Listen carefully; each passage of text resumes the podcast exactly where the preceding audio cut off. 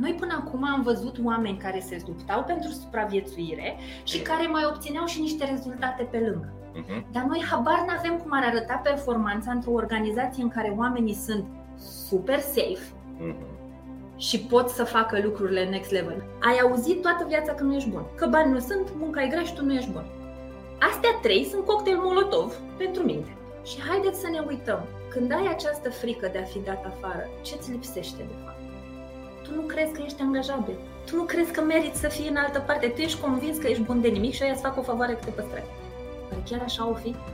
Începem să ne dăm seama că ce înseamnă manager de fapt este un orchestrator. Un orchestrator de performanță. Dacă noi nu construim organizații care să ajute mintea oamenilor să se deschidă, să treacă dintr-un mindset fix, într-un mindset de creștere, apoi într-un final să ajungem și într-un benefit mindset organizațional, degeaba plătești abonamentele alea. Servus, bun găsit la Hacking Work Life. Eu mă uit în ecran și am un mic delay aici, dar colegii mei spun că suntem live. Servus, Andra. Și dacă nu vorbim singur, e ok, nu am problemă. Vă salutăm de la Cluj, din clădirea ABC Incubator. Este o clădire nouă, modernă, construită de compania Arobs, unde întâlnim foarte multe startup-uri din zona de tehnologie. Suntem foarte bine primiți aici și mulțumim pentru găzduire. Uite, avem și imaginile apar acum. Andra, bine ai venit la Cluj. Hello. Andra este, toată lumea o știe, Andra Pintican, avocat al oamenilor. Sau People Advocate, un om care face educație, în primul rând, în zona asta de cultură organizațională, lucru cu oamenii, people and culture, unii spun HR. Eu zic că ce bine ar fi să renunțăm la HR, dar e greu să scăpăm de conceptul ăsta, mai ales de R. Până una alta, hai să înțelegem și ce înseamnă HR. Ăla pe bune, știi, nu definiția aia greșită pe care o aveam până acum. Deci prima dată hai să fim acolo unde suntem acum, ca să putem să marșăm spre unde trebuie să ajungem, să le luăm pe rând. Bine, ne-am propus să fim cu voi astăzi cât vreți voi să fim împreună, să răspundem întrebărilor voastre. Este o ediție de podcast în care nu avem neapărat o agendă. Avem foarte multe subiecte despre care să vorbim, dar încercăm să ne ghidăm după ce ne scrieți voi. Avem feed-ul de întrebări deschis și pe YouTube, și pe Facebook, și pe LinkedIn. Și mai merg și porumbeii voiajori, deci ABC. Da.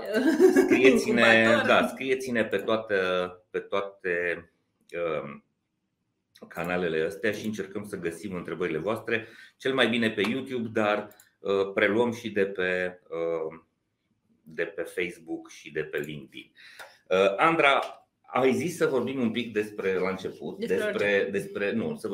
despre zona asta de organizații centrate pe oameni sau orientate către oameni. Ce naiba o mai fi însemnând și asta? Da, ce înseamnă asta și dar de ce ne trebuie? Okay. De ce ne trebuie să ne concentrăm pe oameni? Noi trebuie să facem bani în organizație. Asta spun în general. Că nu-ți vrea nimeni managerii. Da. Cu discursul zic, un pic de consultanță HR, nu-ți vrea nimeni să vină la tine.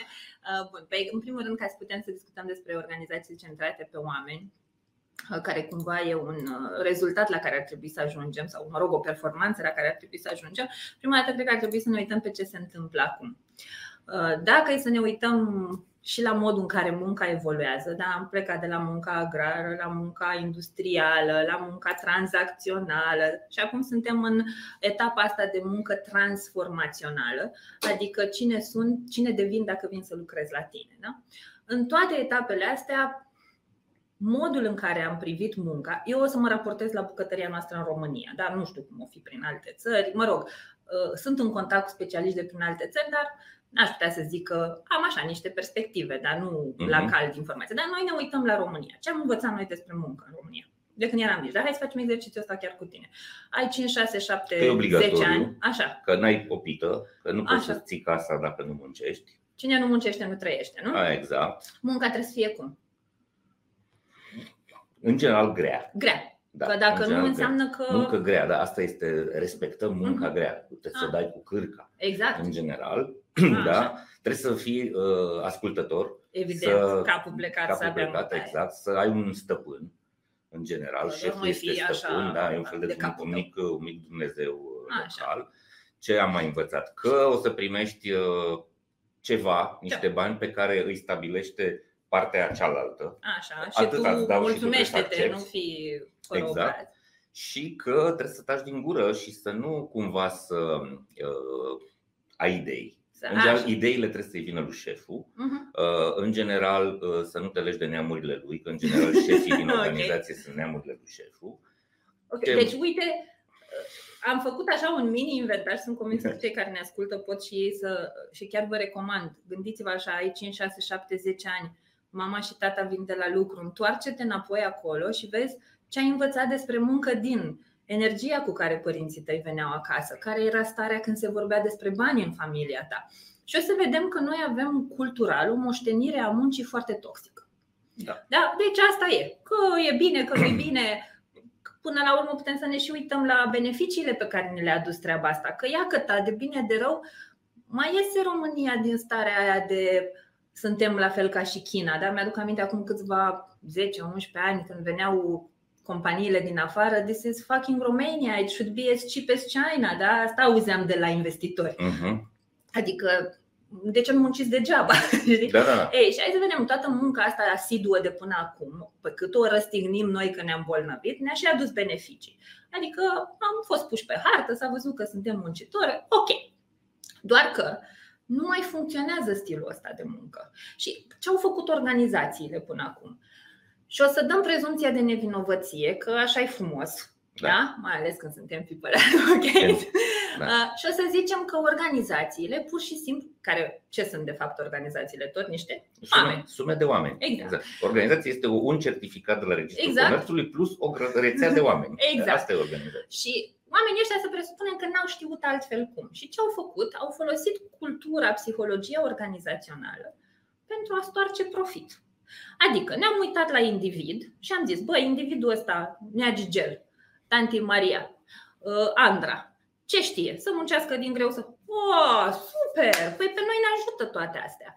Hai să exploatăm. De aceea și ideea de resursă umană, că resursa e epuizabilă, da? Nu ai văzut acum 20 de ani să zică cineva capitalul uman. Păi nu, capitalul înseamnă investiție. Ce dracu să investim în ei? Dă-i naiba, mai sunt 100 la poartă, da?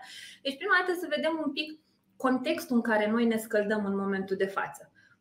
Noi lucrăm în companii toxice, pentru că altceva, pana mea, nu ne învăța nimeni. Exact. Bun, dar se mai termină lucrurile. În ideea că, în sfârșit, începem să ne dăm seama că nu mai sunt 100 la poartă. Da? Citeam ceva studii săptămânile trecute care spuneau că până în 2060 în România vor rămâne mai maxim 12 milioane de oameni, din care un sfert vor fi pensionari.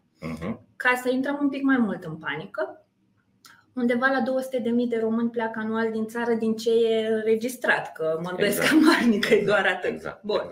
Mai băgăm o fiță. Până în 2030, zic studiile că 30% din forța de muncă e Gen Z, doar că ce crezi? Din studiile pe care noi le-am făcut, 32% din Gen Z vrea să plece din țară, pentru că nu simt că mai au ceva aici. Deci oricum o dai, oricum o învârtim, să-l citesc pe gelul din duminică, ne ia dracu pe toți.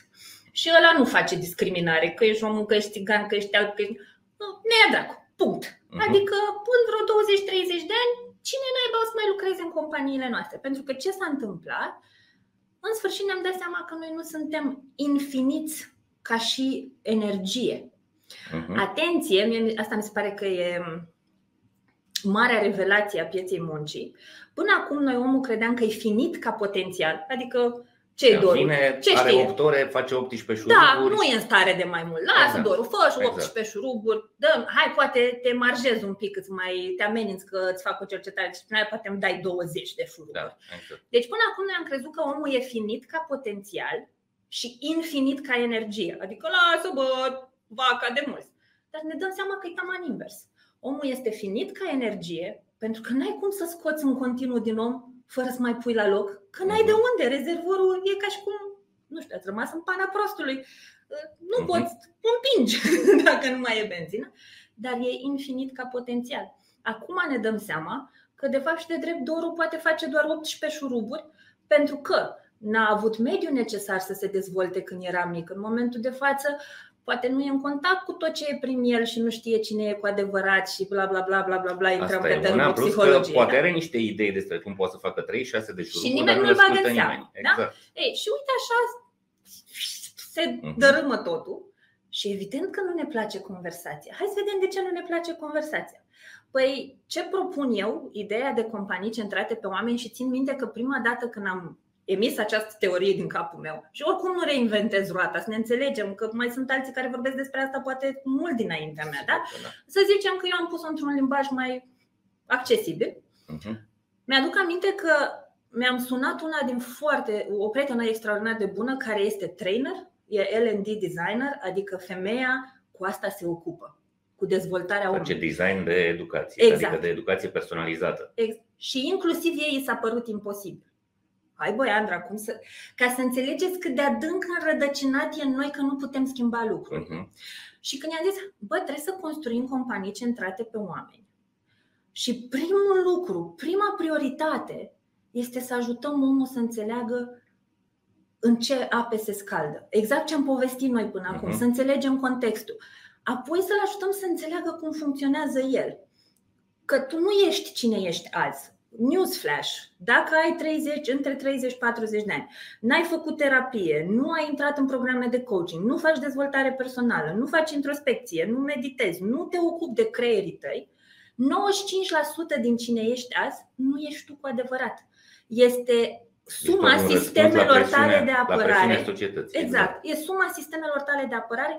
E cine ți-a spus subconștientul tău să devii ca să faci față la ce se întâmplă în jurul tău, da? Bun, și cumva, hai să ne uităm iarăși, ne ducem la context. Dacă vrem să înțelegem lucrurile la nivel micro, trebuie să ne uităm prima dată la nivel macro. Hai să ne uităm la tot ce s-a întâmplat când ai fost mic. Ai avut în jurul tău numai oameni care să zică fii altceva decât ești. Fă, mamă, facultatea aia că pune o pâine pe masă. Da? Te-ai dus în facultate, te-ai dus în școală, ai fost învățat să fii competitiv. Să nu-l lași pe ăla să copie de la tine. Îi dai și un cot în gură dacă cumva îndrăznește. Ai fost făcut de râs în fața clasei. Sau, prin simplu fapt că ăla care era bun era scos tot timpul în fața clasei, te-a făcut pe tine să te simți că nu ești bun de nimic. Ai auzit toată viața că nu ești bun. Asta ai auzit, da? Că bani nu sunt, munca e grea și tu nu ești bun. Astea trei sunt cocktail molotov pentru minte. Ai intrat în companii în care ți s-a zis clar că tu n-ai nicio putere. Bă, zipet. Taci și execută. E normal că în momentul ăsta ești în ceea ce se numește learned helplessness. Adică tu ai învățat dintotdeauna că n-ai nicio putere. Și ok, până aici companiile au beneficiat. Deci eu chiar cunosc că am zis că acord prezumția de nevinovăție, dar sunt și companii care orchestrează culturi organizaționale din care beneficiază de pe urma acestui handicap al nostru, că noi nu știm că putem și merităm mai mult. Adică mă gândesc acum la o companie în care salariile sunt 30-40% sub media pieței. Dacă mâine compania aia ar plăti salarii conform mediei pieței, ei n-ar mai avea profit. Deci ei fac banii din economia de salarii. Din economia de salarii, nu din valoarea economică sau din calitatea produselor. Corect. Și atunci ce se întâmplă în compania aia? Poate să se ducă HR-ul, Patimă Cord poate să se ducă, Dave Ulrich la ăla și să zică, Gigele, hai să facem la oameni planuri de dezvoltare. Dar de ce i-aș vrea deștepți? Pentru că ce face cu organizația aia? Angajează oamenii numai în supraviețuire. Sau maxim în relaționare, da? Dacă să ne uităm la etape de dezvoltare. Vor de la ei doar muncă fizică, să care, să-și găurească. Destul de mult teoretic pe online, dar ca idee, ei creează un mediu în care oamenii să fie așa între ei. Și când îi întreb cum e la muncă, oamenii încep și zic, nu ne plătesc, șefii țip. Și de ce nu pleci, Gigele? Păi colegii. Deci vreau să înțelegeți ce înseamnă manipulare. Okay. Îți creezi un mediu în care să te simți super confortabil, îți hrănesc nevoia aia pe care tu nici nu ți-o conștientizezi că ești în nevoia de validare și relaționare, dar eu te plătesc suficient de puțin încât să nu pleci de acolo. Cei mai mulți oameni care îmi scriu mie spun așa, Doru, aș pleca, dar unde să mă duc? Pentru că toți sunt la fel. Și zi-mi tu unde aș putea să găsesc eu ceva. Oameni buni, așteptăm întrebări de la voi. Îmbrățișați-ne, vă mulțumim că sunteți aici. Vă apreciez enorm, frumos, mulțumim, dar vrem întrebări de la voi, că vrem să vă fim de folos astăzi. Până vin întrebările de la voi, avem un mic spot legat de unul dintre sponsorii noștri și ne întoarcem imediat. Acest episod vă este oferit de DevNest, compania de software pasionată de oameni, idei și expertiză digitală. Cu toții am crescut cu întrebarea ce vrei să te faci când o să fii mare. La DevNest răspunsul este orice, pentru că exact asta este DevNest, un spațiu transparent și plin de oportunități, unde oamenii sunt în centrul tuturor acțiunilor și proiectelor. Este comunitatea unde descoperi ce te interesează și aprofundezi ce te pasionează. Un cuib în care cresc sănătos oameni, cariere și soluții tehnologice. DevNest înseamnă evoluție și dezvoltare. Creăm oportunități, construim o comunitate.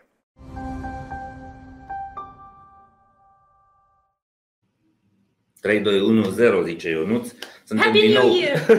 Suntem din nou live cu voi. Așteptăm în continuare întrebări de la voi. Rămăsesem la chestia asta cu voi, unde să mă duc, că toți sunt la fel.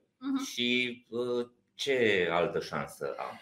Da, dar vezi că nu e atenție mare. Că văd și eu mulți oameni care îmi scriu, îmi dau demisia, gata, până aici. Da? Problema nu e unde ne ducem, e cum ne ducem. Bună, da? Pentru că mari șanse sunt să schimbi compania, dar să te duci să joci în același film. Schimbi platoul de filmare, schimbi actorii de platou, dar tu ești tot actorul principal și scenariul rămâne același. Îți propun altceva, dacă ești unul din oamenii care zice, vai, unde să mă duc, unde să mă duc. Ia-ți așa un pic imaginar, fă un inventar în amintiri, ultimele 2-3 joburi. Dacă ar fi să urmărești firul roșu, care a fost firul roșu la ultimele joburi? Toți mi-au dat țeapă, numai peste micromanager dau. Care-i povestea pe care ți-o spui în continuu la tine în cap? Pentru că dacă nu te uiți să vezi un pic care sunt mecanismele tale care le dă spațiu oamenilor ălora să-ți facă ce-ți fac, newsflash, ăsta e momentul în care nimeni nu o să mă placă, oamenii îți fac doar ce le permit să-ți facă. Nimeni nu-ți face un gram mai mult decât ce creezi tu spațiu. Pentru că dacă X, Y, Z, micromanager, bullying cu mine și așa mai departe, o fac doar pentru că miros victimă de la o poștă. Deci toate, putem aici să intrăm în discuția despre dinamica la locul de muncă, da? Analiza tranzacțională la locul de muncă. Triunghiul dramatic cere tot timpul o victimă, un salvator și un agresor. Vezi pe care poziție stai tu de obicei. Și degeaba schimb organizația, pentru că da, chiar o să dai peste același lucru, pentru că tu te duci în altă organizație același om. Tu nu faci schimbări în modul în care tu abordezi lucrurile. De aceea eu vin și picătură chinezească, latul la lună, în continuu, standardele de muncă. Care sunt alea 5 standarde de muncă pe care ți le-ai setat? Îți clar că tu, dacă nu se respectă standardele alea, nu stai niciunde. Și nu doar că ți le setezi și apoi sper că managerul tău se duce la Madame Cireșica și le citește în bolul magic. Nu, te duci frumos în fața lui, în cel mai asertiv mod posibil și le comunici. Da? Deci înțeleg ideea asta, că unde să mă duc. Dar gândiți-vă așa. Luați-vă în minte o companie despre care ați auzit zvonuri contradictorii. Adică vine unul și zice, vai, de ce te mănâncă, frate, te spală? Și altul vine și zice, Doamne, dar e compania vieții mele. Și vedeți de ce? Pentru că în fiecare organizație există microculturi. Și vorba aia cu omul sfințește locul, foarte adevărată. Dar mai e încă o chestie. Ține foarte mult de cum percepi tu mediul respectiv. De aici facem diferența între climat și cultură, nu? Cultura e cine vrem noi ca organizație să fim. Climatul ce ne iese. Este și concret. Climatul ține și de percepția angajatului. Pentru că dacă eu sunt obișnuită să lucrez în medii toxice, și atenție, iarăși o discuție care ne e foarte greu să o înghițim, dar ne alegem organizații cu medii care reproduc mediul în care noi am trăit în copilărie. Deci tot timpul, uitați-vă, e copy-paste. Ok, poate mai există, hai să nu generalizăm că strică suprageneralizarea, dar în cele mai multe cazuri e copy-paste, da? Și atunci, dacă eu mă duc într-o organizație în care lucrurile se întâmplă într-un mod toxic pentru ceilalți, dar eu sunt ăla care zice, îți mulțumesc foarte mult pentru ce mi-ai adresat ieri, însă nu apreciez tonul pe care se întâmplă. Uite cum îmi place mie să lucrez. Zi-mi, te rog, tu cum preferi să-ți adresezi lucruri? Pentru că noi tot pornim de la premisa asta că toată lumea e ca noi. Cu siguranță. Da, asta e una, și a doua este vrem să se rezolve, să facă altcineva. Vrem să nu, nu depinde de noi. Victimizarea și learned helplessness de care lipsa de încredere în sine este lipsă de curaj, de multe ori e lipsă de demnitate. Da, și atenție, nu o acuzăm. Nu, deci este doar încurajare, mai degrabă încurajăm. Băi, începe să spuneți ce credeți. Exact. Uite, am avut zilele astea, a fost cazul ăsta pe care am scris și care a explodat național. Și foarte mulți oameni au început să-mi scrie: dar ocupă-te și de tinerii care intră debutanți în învățământ, că și ei sunt foarte prost plătiți. I-am spus, răspunsul a fost limpede: băi, ar trebui să înceapă să deschidă gura, să spună că nu e în regulă, trebuie să se organizeze, să vorbească între ei, să stârnească un caz. Atâta vreme cât ei stau ca mielușei la tăiere, sunt nemulțumiți, dar nu spun nimica, continuă să lucreze în sistemul ăla. Și tot speră că cineva o să... să vină cineva să ne ajute. Nu o să vină nimeni, trebuie să ne ajutăm singuri. Da, uite, chiar o să zic o chestie care mi s-a părut monumentală. Fix din Cluj, companie. La un moment dat îmi trimitea o tipă din departamentul cu pricina care avea probleme un print screen dintr-un meeting în care toate, întâmplare făcea că erau gagici în echipa respectivă, toate erau în meeting plângând. Da? Deci și managera, care este, are o super reputație în Cluj, este văzută excepțional și brandul este inșallah, da? Gaslighting, deci ceva ce umilință, nu-și mai are sensul, adică în 2023. Și la un moment dat, deci multe din gagicile din poza respectivă și-au dat demisia, au plecat. Și după câteva luni îmi scriu alte fete care au ajuns în echipa persoanei respective să mă întrebe dacă aș putea eu să scriu la headquarter-ul din Germania ce se întâmplă acolo. Eu, o străină de pe internet, da? Adică, unu, ce cultura organizațională ai de oamenii tăi nu se simt confortabil să vină în cadrul culturii și să zică: bă, am being bullied, nu mi-e bine. Doi, tu ca om ai fost învățat că n-ai nicio putere și apelezi, și aici nu judec, I'm just stating facts și știu că am fost și eu acolo, deci n-aș îndrăzni să judec un om că e victimă pentru simplu fapt că am fost acolo. Nu îndrăznesc să judec un om că e agresor pentru simplu fapt că am făcut și eu asta. Deci, dar gândește-te un pic de la ce premise culturale pornim noi, ce am învățat, dacă noi nu știm că avem dreptul să ne luăm apărarea și suntem în stare să-i scriem unei străine doar pentru care ia niște postări și o citesc de un an de zile și mi se pare că o cunosc de o viață, știi?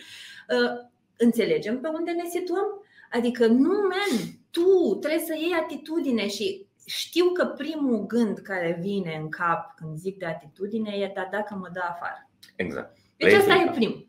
Deci este frică.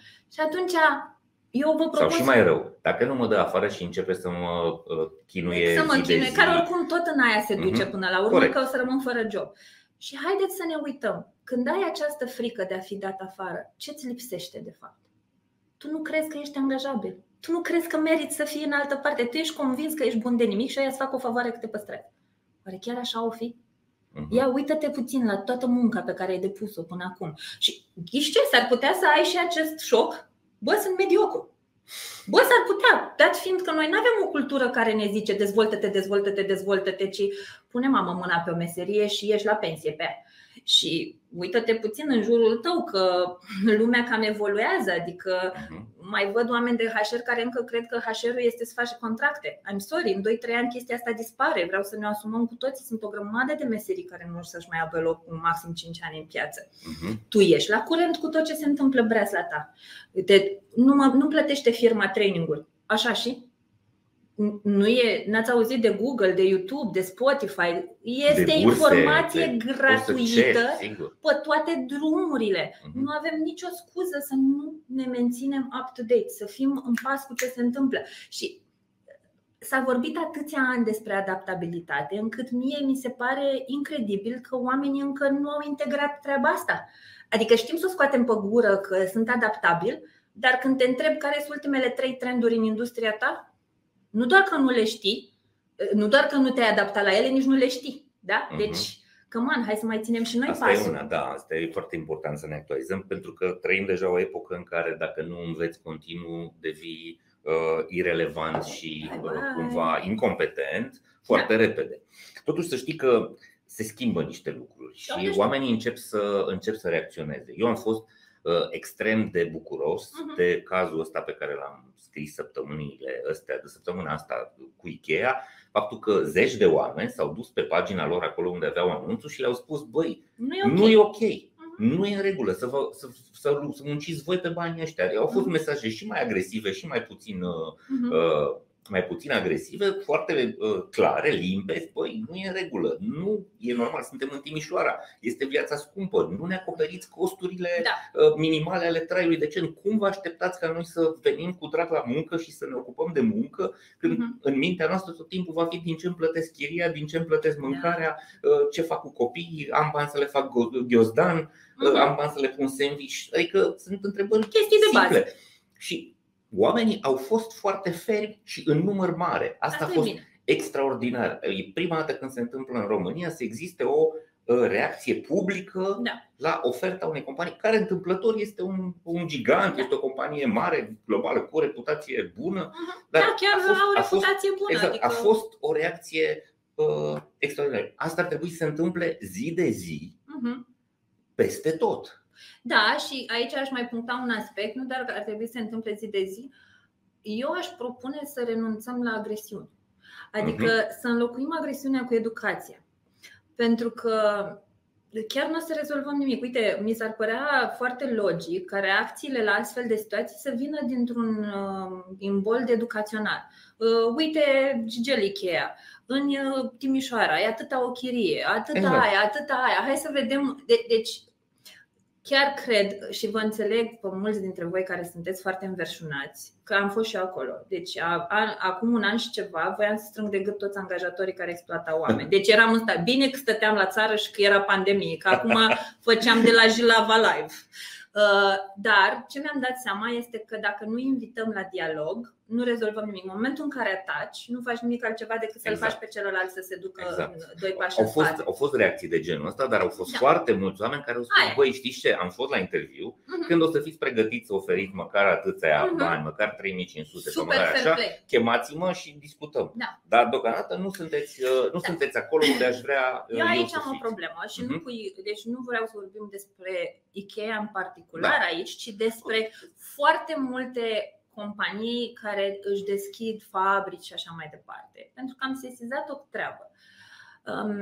Țin minte că am avut o discuție chiar spre finalul anului trecut cu o persoană de HR care reprezenta ceva o companie din afară, fabrică, producea nu știu ce pe aici prin România și își făceau planurile de angajare pe salariu minim pe economie de 250 de oameni. Și eu i-am zis: ai vreo rețetă magică?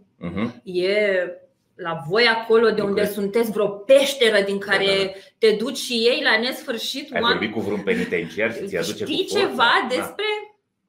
Nu, dar o să găsim și o să facem. Hello! 1. Nu este racordat la ce se întâmplă în piață planul deci tău. Nu vei găsi oameni. 2.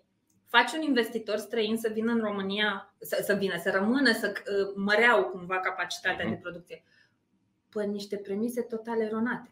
Și mi-aduc aminte momentul în care am preluat o companie acum mulți ani, venită în România printr-un consultant, care le-a spus acelor investitori străini că în România e ca în China.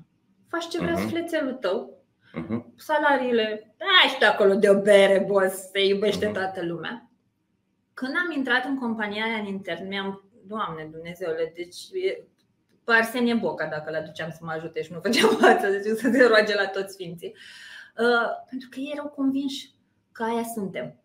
Mi-a luat 2 ani de zile să conving organizația că ceea ce au aflat ei de la un consultant nu este adevărat. Deci trebuia să stau în conferințe interminabile să explic de ce în România se stă 2 ani acasă cu copilul. Dar cine vă dă statul, boss? Ai auzit? Da. Deci trebuie să ne uităm un pic și nu că aș vrea să absolv IKEA de vreo... Și de fapt nici nu vreau să-i absolv... Noi vorbim aici despre... Este angajator. Putem să-i spunem angajatorul, că sunt mulți. Mie mi se pare aici că avem nevoie de consultanți, de oameni de HR, de cei care fac plan bă, care să ai, bă, cu Juanes, frate, se ducă și să zică, bă, nu-i this bine. Shit won't fly. Exact. Hello, hai să și ne conectăm la ce se întâmplă în viață. Hai să zicem că, ok, unul la mână că nu-i găsești, că nu vine nimeni pe oferta aia. Doi la mână, și dacă vine, vine fix iarna cât îi trebuie un adăpost, exact, că după aia pleacă el la sparanghel prin Germania, exact, sau se apucă să pună gresie deci și faianță. Mi se pare incredibil să lucrezi în zona asta cu oameni din personal de producție și tu să nu ai în gând sezonalitate, să nu știi că ei pleacă și e absurd. Da. Și dacă îi găsești și reușești să-i păstrezi, trebuie să te mai gândești la un lucru. Oamenii n-au motivație. Noi nu înțelegem partea asta soft. Nu e suficient să umpli posturile. E important ca posturile alea să și performeze, să și facă, să vină cu drag, să muncească, să-și investească și inteligența în ceea ce muncesc, să aibă idei, să propună lucruri noi. Așa vei fi profitabil. Nu mai ai nevoie doar de muncă fizică. Munca fizică este mai mult pentru roboți astăzi. Da. Oameni care să bată patru cuie. Trebuie să-ți o zic pe asta, fii atent. Deci asta mi se pare. Am un prieten foarte bun care mă sună acum anul trecut și să mai împărtășim updates cu ce mai facem și să mă roage ceva. Și începe el să se laude, să se laude în sensul bun, că-s director general la o fabrică care produce roboți industriali care o să înlocuiască resursa aia umană despre care scrii tu toată ziua, știi? Da. Și zic, bravo, bă, să evoluăm și noi ca oameni, dar de ce mă suni? Păi să vezi, n-am resursă umană să construiesc roboți industriali care să înlocuiască resursa umană. Înțelegem? Da, da, da. Deci oricum ne-am uitat. Mie mi se pare foarte fain că toată lumea vrea să fie disruptive, da? Dar uităm că change management are două aspecte. Prima dată trebuie să faci incremental change, adică să pas schimbi pas, încetul. Are bunica Lica o vorbă: n-ai chiloți pe tine, dar te dai cu parfum. Fix asta e treaba asta cu disruption. Exact. Tu n-ai sisteme, tu n-ai oameni de HR care să aibă un ATS system, baze de date. Îmi spunea un coleg care lucrează într-o companie cu renume că el n-apucă să dea feedback, un coleg de braț la HR, el n-apucă să dea feedback la oameni pentru că el are 57 de Excel-uri în care trebuie să treacă fiecare candidat, pentru că compania nu investește într-un soft ca să-i aibă pe toți la un loc. 56. Adică eu, recruiter, în loc să-ți scriu ție, Doru, îmi pare rău, sănătate și virtute, nu ne potrivim de data asta. Nu, eu trebuie să completez 57 de trackere. Dar în piață lumea ce zice? Andra, ce nasoală aia de la HR. Nimeni nu știe de fapt ce se întâmplă pe dedesubt, da? Și de asta zic, până să fim disruptive și să avem roboți industriali și să ne numim capital uman, people, cum ai zis, culture, people, culture. Bă, fraților, hai să ne punem chiloții pe noi. Hai să începem cu începutul. Da. Zic. Corect. Știi? Uite, au început să vină întrebările și hai să încercăm să răspundem scurt pentru că sunt multe. Oh, mulțumesc. Deci, zice așa, Mihai Aileni întreabă, ce are legătură learn helplessness cu sindromul impostorului? Sunt nițel diferite. Learn helplessness, hai să le separăm. Au componente. Da, dar learn helplessness este această impresie a ta că puterea nu e la tine, că tot timpul e la altcineva. Și dacă ne uităm puțin, oamenii care sunt în acest learn helplessness sunt oamenii în afara nivelului de conștiință. Ei ori acționează din hiperactivitate, ori din inerție. Deci ori sunt workaholici, ori sunt... Să mi se spună ce să fac și ori sunt, nu sunt bun de nimic. Da? Dar amândoi, ambele categorii, sunt convinse că n-au putere. Da. Orice aș face, eu nu pot să schimb nimic. Sunt prizonier în tot ceea ce se întâmplă. Sindromul impostorului, ce ne zice? E vocea aia din capul nostru, care, apropo, eu vi-l prezint aici pe scaunul ăsta de nu-l vedeți aici, așa? E prietenul meu, Is-l cheamă, impostor syndrome, e my best friend. Din totdeauna suntem împreună, singura diferență e că de vreo 4 ani eu sunt șefa lui, nu el e șeful meu. Ce se întâmplă? E acea voce din capul tău care îți zice, dar cine te crezi tu să faci asta? Dar cred că nu prea te pricepi. Dar oare chiar meriți treaba asta? Dar dacă stăm și facem un pic o analiză, aia nu-i vocea ta de fapt. Fă o listă cu tot ce zice sindromul impostorului. Efectiv, listă. Astăzi când eram în ședință mi-a venit în cap că nu am ce căuta aici. Când am primit mărirea m-am gândit că nu merici, că e în fraierii pe ăștia. Și du-te un pic și vezi cine îți zicea toate lucrurile alea când erai copil, pe măsură ce ai crescut. Ele se întrepătrund, da? Că dacă mai ești și în starea asta de lăm, eu nu pot, n-am nicio putere și nici nu sunt bun de nimic, automat ele sunt împreună. Dar, spre exemplu, poți să ieși din zona de learned helplessness, adică să începi să zici, bă, eu am putere să schimb ceva, dar să apară sindromul impostorului și să zic că da, dar nu ești suficient de bun să faci asta. Și ce cred eu, cel puțin experiența mea proprie și personală, prima dată m-am prietenit cu sindromul impostorului. Adică, deci nu exista postare, deci când voiam să apăs degetul de post, apărea. Dar cine te crezi tu să scrii treaba asta? Uh-huh. Dar ai vreo diplomă? Ai vreo diplomă? Uh-huh. Cine ești tu? Tu știi câte diplome au oamenii ăștia de pe LinkedIn? Tu n-ai nici licență. Cum îndrăznești? Avea obiceiul ăsta. Da, acum sunt. Așa? Bun, dar încă ceva. Cu siguranță, pe măsură ce învățăm tot mai mult, sentimentul pe care îl avem este că știm foarte puțin. Și asta este un lucru pe care îl trăiesc toți oamenii care se educă și care continuă să învețe, pentru că acolo ajungi. Pe de altă parte, dacă trăim și ne împăcăm cu sindromul impostorului, să îl lăsăm să ne controleze, o să-i lăsăm pe impostori să ne conducă. Și uitați-vă ce se întâmplă în jurul vostru. Uitați-vă că foarte mulți aveți manageri care sunt incompetenți. E alt efect, e inversul sindromului impostorului, e Dunning-Kruger, în care crezi că ești cel mai deștept. Acolo știți ce intervine? Autosuficiența. Da. Care iar e un inamic al dezvoltării, eu știu cel mai bine. E opusul, dacă vreți, al lui Learned Helplessness. De fapt nu chiar opusul, chiar tot împreună merg. Dar eu le știu cel mai bine, o faceți toți ca mine că...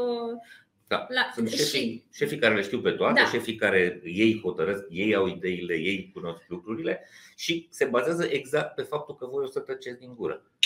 Și dacă ai pus întrebarea asta, sau mă rog, dacă ai această întrebare, oare chiar sunt suficient de bun? Este cea care te validează că n-ai Dunning-Kruger, că ăia care au nu se întreabă niciodată dacă ei sunt suficient de buni, sunt atât de sigur pe prostia lor încât îi vezi de la o poștă. Uite-l pe Ovidiu. Ovidiu zice așa: hello, cum faci să-l schimbi pe șeful să te aprecieze și să recunoască competența ta? De haine sau de ce vrei să schimbi? Bun. 1. Vreți să fim un pic mambo-jambo astăzi? Ne asumăm un mambo-jambo? Da, cât se poate de mambo-jambo. Bun. Prima dată, până să încerci să-l schimbi pe șeful, hai să afli de ce ești în contact cu șeful ăsta și vă propun un exercițiu. Luați-vă în minte șeful, colegul, cineva care la muncă vă face să... Vreți să veniți cu agheu. Așa. Okay. Prima dată ia-ți-l în... Și dacă chiar suntem pe mambo-jambo, uite, chiar îți propun. Închide ochii câteva secunde. Și vreau să-i simți prezența omului ăla, e în fața ta, îți spune ce spune de obicei, te face să te simți cum? Caută starea aia, mă face să mă simt incompetent, invalidat, nu sunt suficient de bun. Care a fost prima persoană din viața ta care te-a făcut să te simți astfel? Pentru că ce o să sesizezi este că tu de fapt faci un transfer emoțional. Ne alegem inconștient managerii sau ne raportăm în fața lor. Îi acceptăm, da? Îi acceptăm, pentru că de fapt noi proiectăm niște... greutăți de prin copilărie. Și chiar mi-aduc aminte, eram într-un workshop live cu 800 de oameni, la care o tanti insistă să voia să o ajutăm cu o chestie și îmi zicea: Andra, ce să fac? De 10 ani lucrez pentru femeia asta și mă terorizează, nu mai pot, mă termină. Stockholm. Ia stai puțin, Marcica. 10 ani? Ai auzit de ceva numit liber arbitru, libertate, decizii? 10 ani? De ce ești de 10 ani lângă ea? Păi n-am încotro. Ieșiți din poveștile pe care vi le ziceți și duceți-vă și conectați-vă cu corpul vostru. Da. Momentul în care am pus-o să fac asta și i-am zis: vizualizează-o pe tanti. Vezi cum te face să te simți? Că nu-s bună, că-s mică, că-s insuficientă. De cine îți amintește? Da, păi în general ce se întâmplă? Sunt părinții sau sunt învățătorii? Și pentru că n-am reușit să mulțumim acolo. Și acolo nu vrem să ne ducem, că e lot of work și acolo facem hacking mind, nu hacking work. Preferăm să stăm în niște analize de-astea cu manageri, cu colegi de la birou. Și ei tot timpul de fapt și de drept nu ne arată decât că avem chestii lăsate nerezolvate prin noi. Acum, după ce conștientizezi afacerea asta, abia ăla e momentul în care tu trebuie să vorbești cu capul tău. Păi stai puțin, gigelul ăsta nu e tata. Eu nu mai sunt un copil de 6 ani, pentru că aici e paradoxul. Noi avem această pretenție că în organizațiile noastre vin oameni mari, adulți, dar problema e că organizațiile sunt pline de copii mici și manageri care de fapt acționează ca părinții. Asta e marea problemă a organizațiilor. Că nu există niciun adult în birou. Bă, niciun. Mă înțelegeți? Deci eu m-am dus în organizație și de 70, și de 400, și de 1000 de oameni. N-am găsit adulți pe nicăieri. Și are sens. Ce înseamnă adult? Adultul e responsabil, e asumat, ia decizii, are liber arbitru, știe să-l folosească, e asertiv. Copilul se victimizează, părintele vrea să conducă. Uh-huh. Și are sens că noi nu știm să fim adulți, pentru că noi n-am văzut în viața noastră unul. Da? Adică în modul în care noi am fost crescuți, noi nu am văzut adulți la butoane. Și atunci ai nevoie de ani de terapie, de lucru cu tine, să înveți prima dată să-ți dezvolți un adult interior, că apoi să poți să te duci la muncă și să te comporți ca atare. Exact. De aceea vrem să ne schimbăm managerul. Înainte să-l convingi pe manager, convinge-te pe tine. Da, cam exact. Asta este lucru. Și dacă se poate întâmpla să dai peste un manager care e bătut în cap. Super. Vei găsi altul, după ce te convingi pe tine de valoarea ta, vei găsi altul care va accepta valoarea pe care tu poți să o demonstrezi.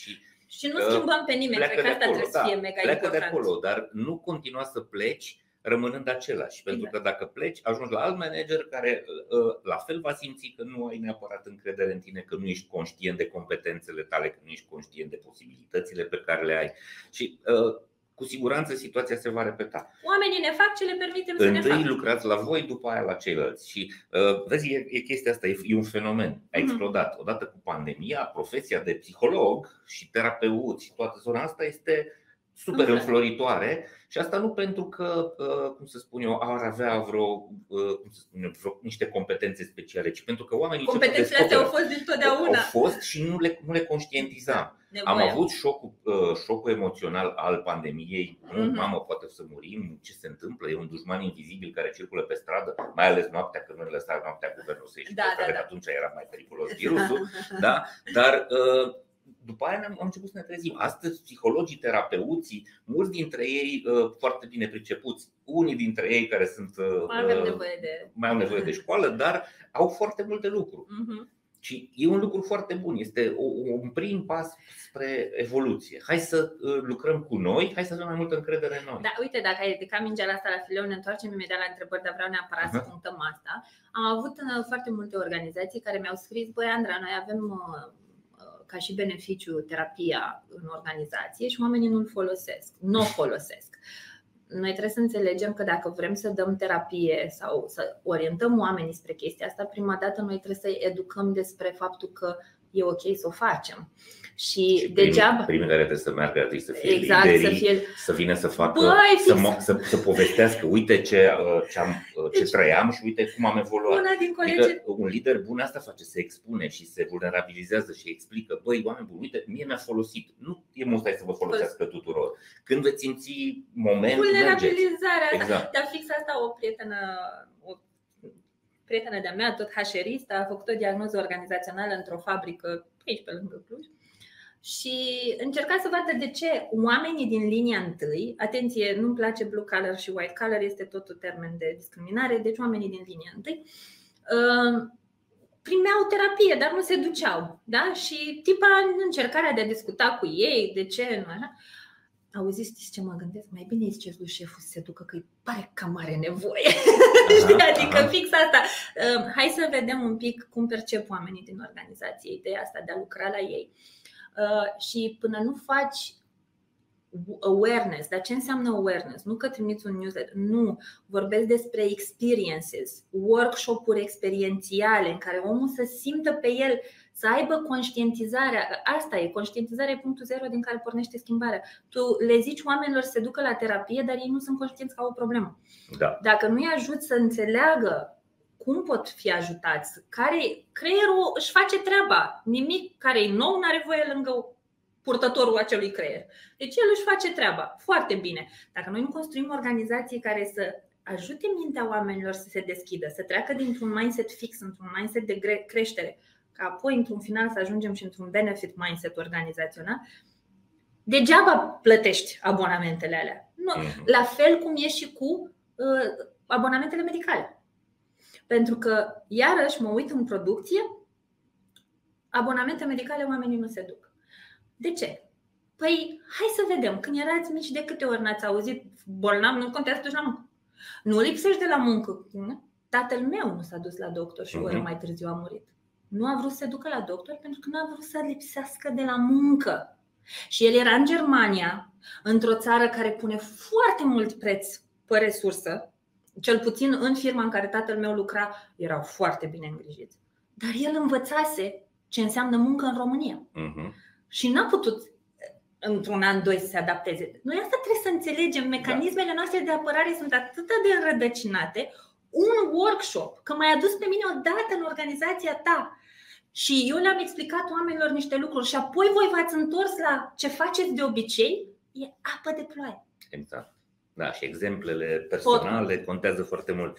Da, apropo de abonamentele medicale, oamenii trebuie să înțeleagă că este mult mai bine să previi, să anticipezi, să te verifici, să te cauți. La fel cum duci mașina, nu? Odată, bun, aici și România au probleme și cu asta, că schimbă uleiul doar când pușcă motorul, se duc să-și verifice cauciucurile numai după ce nu mai poți să circule pe stradă. Trebuie să înțelegem că cum te îngrijești, așa te ai. Da, asta noi. Și ce trebuie să înțelegem este că mintea noastră știe total opusul a ceea ce tu ai spus. E adevărat. Și noi avem 20, 30, 40 de ani în care am învățat doar opusul a ce ai zis tu, da. Și că trebuie să acordăm suport. Vorbim despre adaptarea la schimbare. Curba schimbării. Nu trebuie să știe organizația lucrurile astea? Măi, hai să vă întreb altfel. Și aici vreau să vorbesc cu CEO, antreprenori, business owner, manageri. Dacă de mâine vrei să te faci mecanic de locomotivă, ce trebuie să știi? Trebuie să știi cum funcționează locomotiva aia cap-coadă. Voi vreți să fiți mecanici de oameni și nu știți cum funcționează omul cap-coadă. Vedeți numai de la suprafață și stăm numai în presupuneri. Nu, fraților, duceți-vă în esență. Prima dată înțelege cum funcționezi tu și după aia o să înțelegi cum funcționează. Prima dată înțelege individul, după aia echipa, după aia microcultura și abia după aia o să poți să înțelegi ce e cultură. Da? Deci de la mic, mare. Corect. Și încă ceva, noi mai avem un blocaj, e vorba de rușine. Da? Noi în general avem chestia asta, dacă te duci la psiholog înseamnă că ești bolnav cu capul și că asta putea ca ceilalți să-ți fie teamă că te vei izola, ceilalți se vor uita la tine ca la un ciudat sau ca la unul care e periculos, pentru că cine știe ce reacții ciudate ar putea să aibă. La fel, dacă te duci la medic, e bolnav, da? Și boala este un exact din paradigma asta de care spuneai tu, în zona aia tribală, nu? Când erai bolnav, nu mai erai util la vânătoare, deci puteau să scape de tine. Și teama oamenilor de multe ori este asta. Băi, dacă par bolnav sau dacă dau informația asta, o să fiu izolat sau poate o să fiu primul eliminat în cazul în care, nu știu, există restrângeri. Și a cui e datoria să mă fac să mă simt safe în cultura aia organizațională și să anuleze toate fricile astea? Bun, a unei organizații care este responsabilă, care e centrată pe oameni. Pe oameni, care nu folosește oamenii ca pe niște utilaje. Până la capăt, da. Bun, uite, zice așa, Sunray Village. Lucian. Da, Lucian, da, din Maramureș. Ce fel de OMD-uri educaționale în HR există în lume care fac educarea unei societăți, strategii de reconversie profesională sau să caute soluții de canalizare a tinerilor spre joburi ale viitorului? OMD-uri, nici eu nu știu la ce se referă. Nu știu ce înseamnă. Hai, dă-ne explicația. Educarea unei societăți. Dă-ne explicația cu ce e aia OMD. Ne inspirăm din ele, OMD. Probabil, nu știu, bune practici, ceva de genul ăsta, rețete. Hai să schimbăm întrebarea până când ne lămurește Lucian. Când te actualizezi, dacă munca pe care o faci este repetitivă și foarte bogată, când stai peste program constant pentru a termina treaba și când mai poți să cercetezi, să vezi tendințele. Tot Ovidiu întreabă. Ovidiu, foarte, foarte mare dreptate ai, într-adevăr. Intrăm în această supraadaptare, în centrifuga asta a muncii în continuu și dacă nu ne scoatem de acolo, dar asta vezi, tot learned helplessness sună. N-am încotro. Uite-te, Andra, cum arată programul meu, când să mai fac și asta? Și apoi eu vin și te întreb, cine trebuie să-ți dea timp de fapt? De ce ești peste program? De ce stai peste program? Te plătește? Super! Dar și dacă te plătește, de ce trebuie? Da, adică... Cât? Ai nevoie de bani, I get it.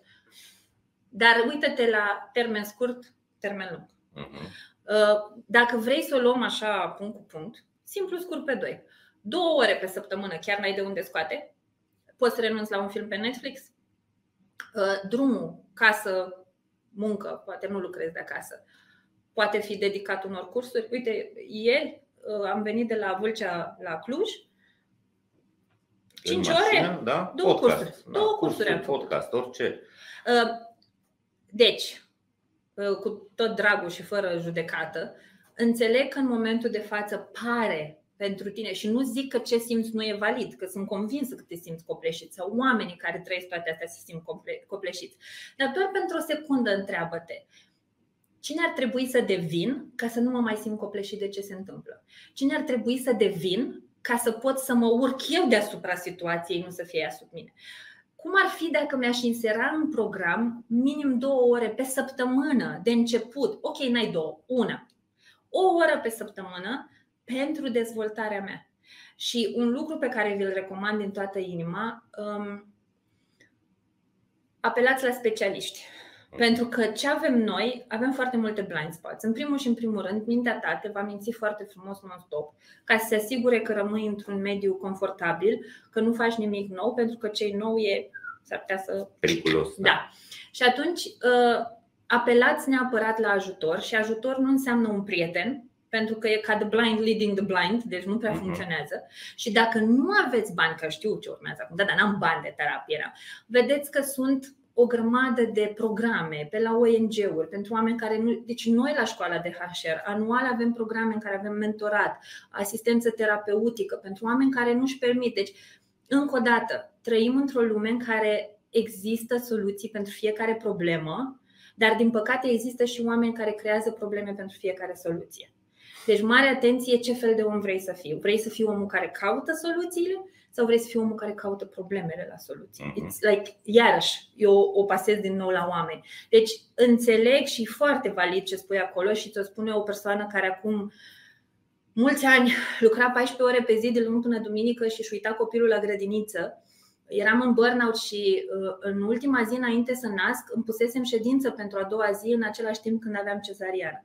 Atât de convinsă, deci eram într-un workaholism de la brutal și chiar credeam că n-am nicio putere. Doar mă lăsam absorbită și mai tare și mai tare, eram într-o manie de asta. Ai nevoie de tine ca să ieși de acolo și uneori tu ai nevoie de un pic de ajutor ca să... Dar primul pas, vezi dacă ești în stare să-ți dai 1 oră pe săptămână. Bă, 1 oră.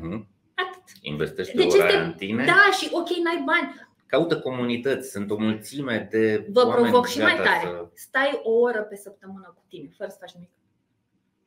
Stai într-o cameră, fără niciun stimulant, fără televizor, și stai acolo. Abia atunci vezi ce înseamnă mintea ta cu adevărat. Am fost la un silent retreat de 5 zile, în condițiile în care am ani de terapie în spate și, bă, frate, ce poate să iasă la suprafață. Noi chiar nu conștientizăm de ce suntem capabili. Și păcat că sunt niște lucruri... Ioi, poate apucăm să vorbim și despre munca cu sens și despre sinele nostru adevărat și despre lucrurile care chiar zac în noi, dar nu putem să ne uităm la ele, că uite care sunt subiectele care ne pasionează. Bun. Rareș întreabă, dacă tot vorbim de chestii toxice, ce se mai aude despre Quantic Lab? Ăsta e un caz despre care am scris eu. Oameni buni, se audă exact ceea ce fac oamenii din interior să se audă, adică nimic. Îmi pare foarte rău că trebuie să spun asta. Nu se schimbe lucrurile în organizațiile unde oamenii sunt supuși unor diverse abuzuri, atâta vreme cât oamenii aia nu ridică vocea și nu reacționează. Dar știți cum puteți să-i ajutați? Normalizați normalul. Deci, în loc să țipăm la ăia-i nașpa, faceți voi să se normalizeze conversația despre respect, despre echitate, despre validare. Despre ce alegeți să vorbiți când sunteți la o bere cu colegii, cu prietenii?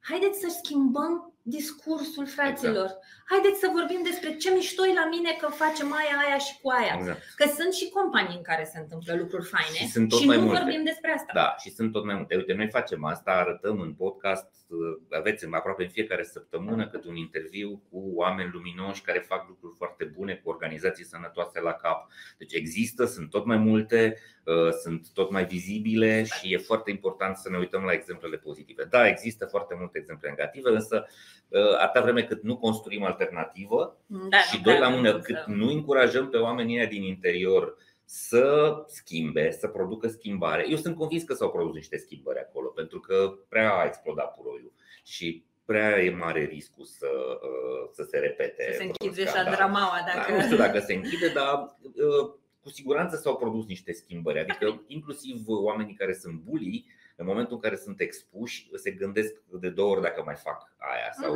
încep să-și mai rafineze metodele, încep să mai renunțe la unele metode pe care le folosesc. Sunt convins că s-au îmbunătățit lucrurile, n-am semnale, n-am informații. Eu sper ca lucrurile să fi schimbat, dar nu putem să facem noi din exterior. Oricât ar scrie Andra pe LinkedIn și pe Facebook și pe bloguri și oricât am vorbit în podcast, oricât aș scrie eu, noi arătăm că băi, există o realitate, se întâmplă asta și punem asta în dezbatere. E foarte bine că pornim niște discuții, pornim niște dezbateri ample. Asta cu IKEA a fost națională, a explodat pe toate canalele.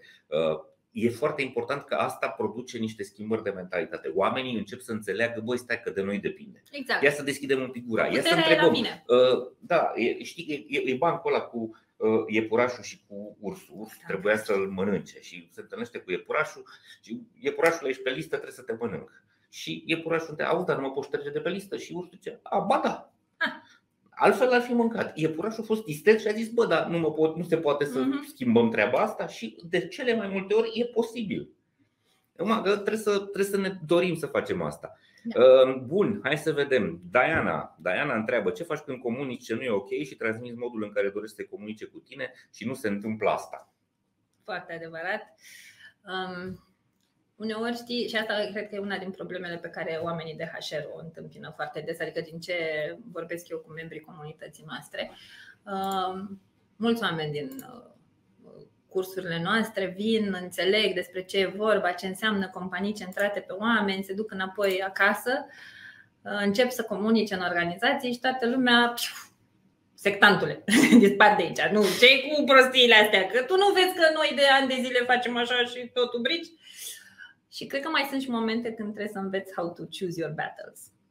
Clar nu-i cazul să renunți din prima. Adică vezi și cum ai comunicat, vezi dacă ești cumva antrenat în zona asta de confruntări eficiente. Ce înseamnă o confruntare eficientă este să nu te duci să acuzi. Te duci and you state facts. Hai să dăm un exemplu. Eu cu Doru avem astăzi un meeting cu mai mulți colegi și Doru e, nu știu, nepotrivit în comportament cu mine. Nu zic nimic acolo în sală, că na, îți înghiți limba că așa ai fost învățat și apoi mă duc și mă frământ și mă gândesc, bă, dar de ce nu i-ai fi zis eu nimic lui Doru? Ia să mă duc să am o conversație cu el despre asta. Prima dată, Doru, ieri, în ședința cu echipa de marketing, în care mi-ai spus că aia și cu aia și cu aia.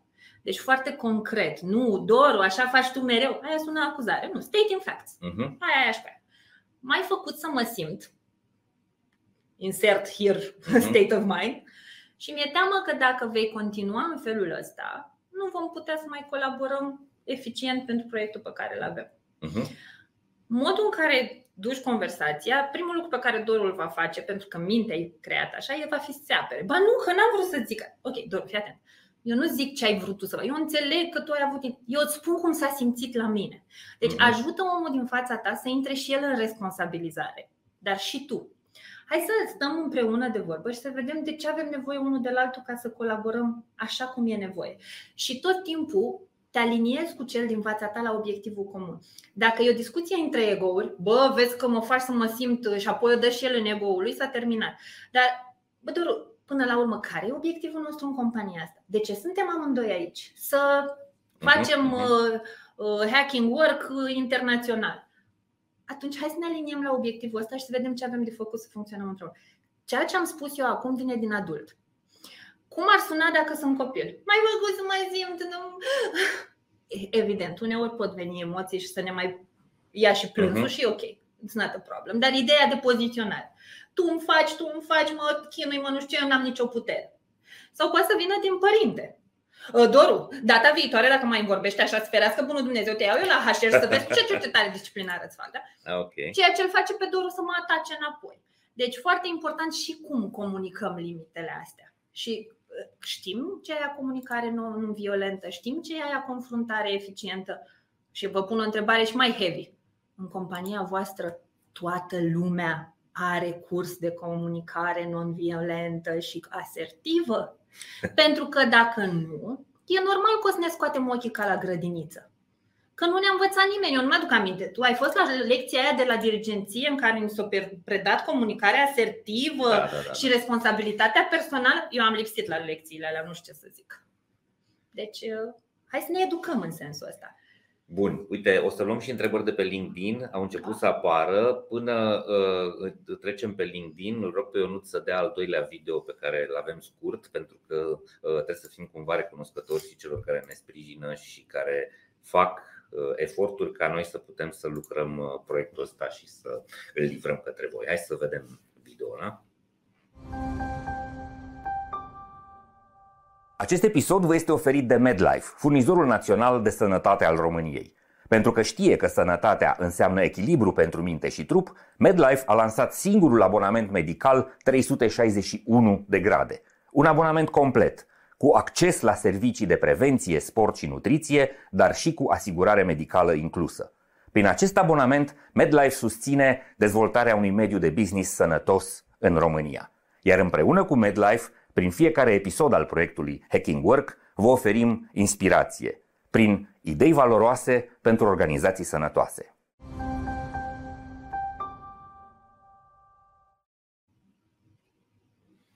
Bun, avem întrebări și pe LinkedIn, mă bucur pentru asta, și două care sunt asemănătoare. Uite, Ovidiu Moldovan a fost primul și spune așa: cum ar trebui să procedăm în cazul superiorului este un micromanager? E simplu să zici că pleci, dar cum am putea să ne schimbăm noi abordarea în așa fel încât să putem lucra și cu această tipologie de manager?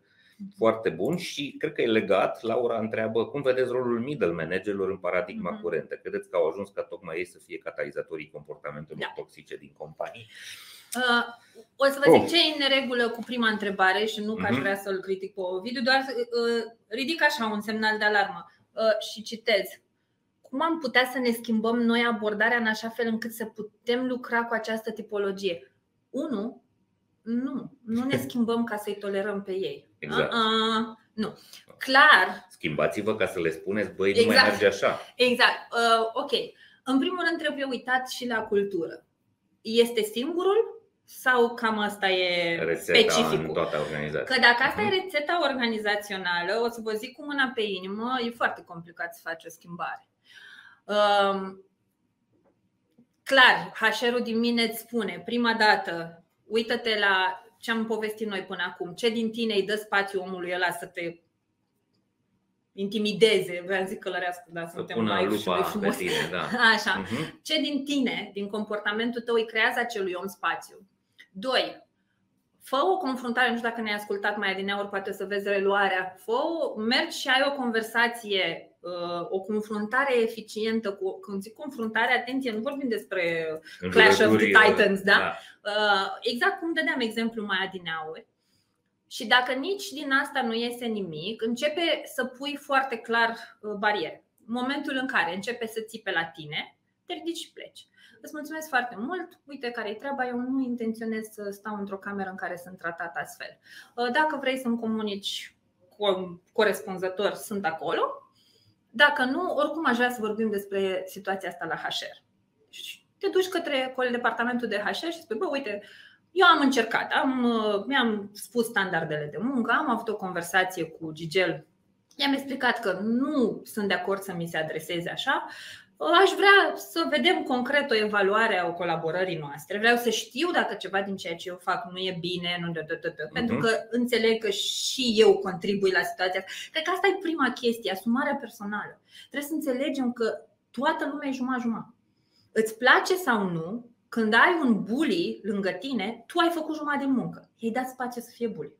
Da. Da? Deci până nu ne asumăm treaba asta, și multă lume a venit către mine și mi-a zis: oh, this is victim blaming, dai vina pe victimă. Nu, eu nu vreau să întreținem nici victima, nici agresorul. Vreau să ieșim toți de acolo. Și atenție, dacă tot vorbim despre agresor, agresorul e tot o fostă victimă.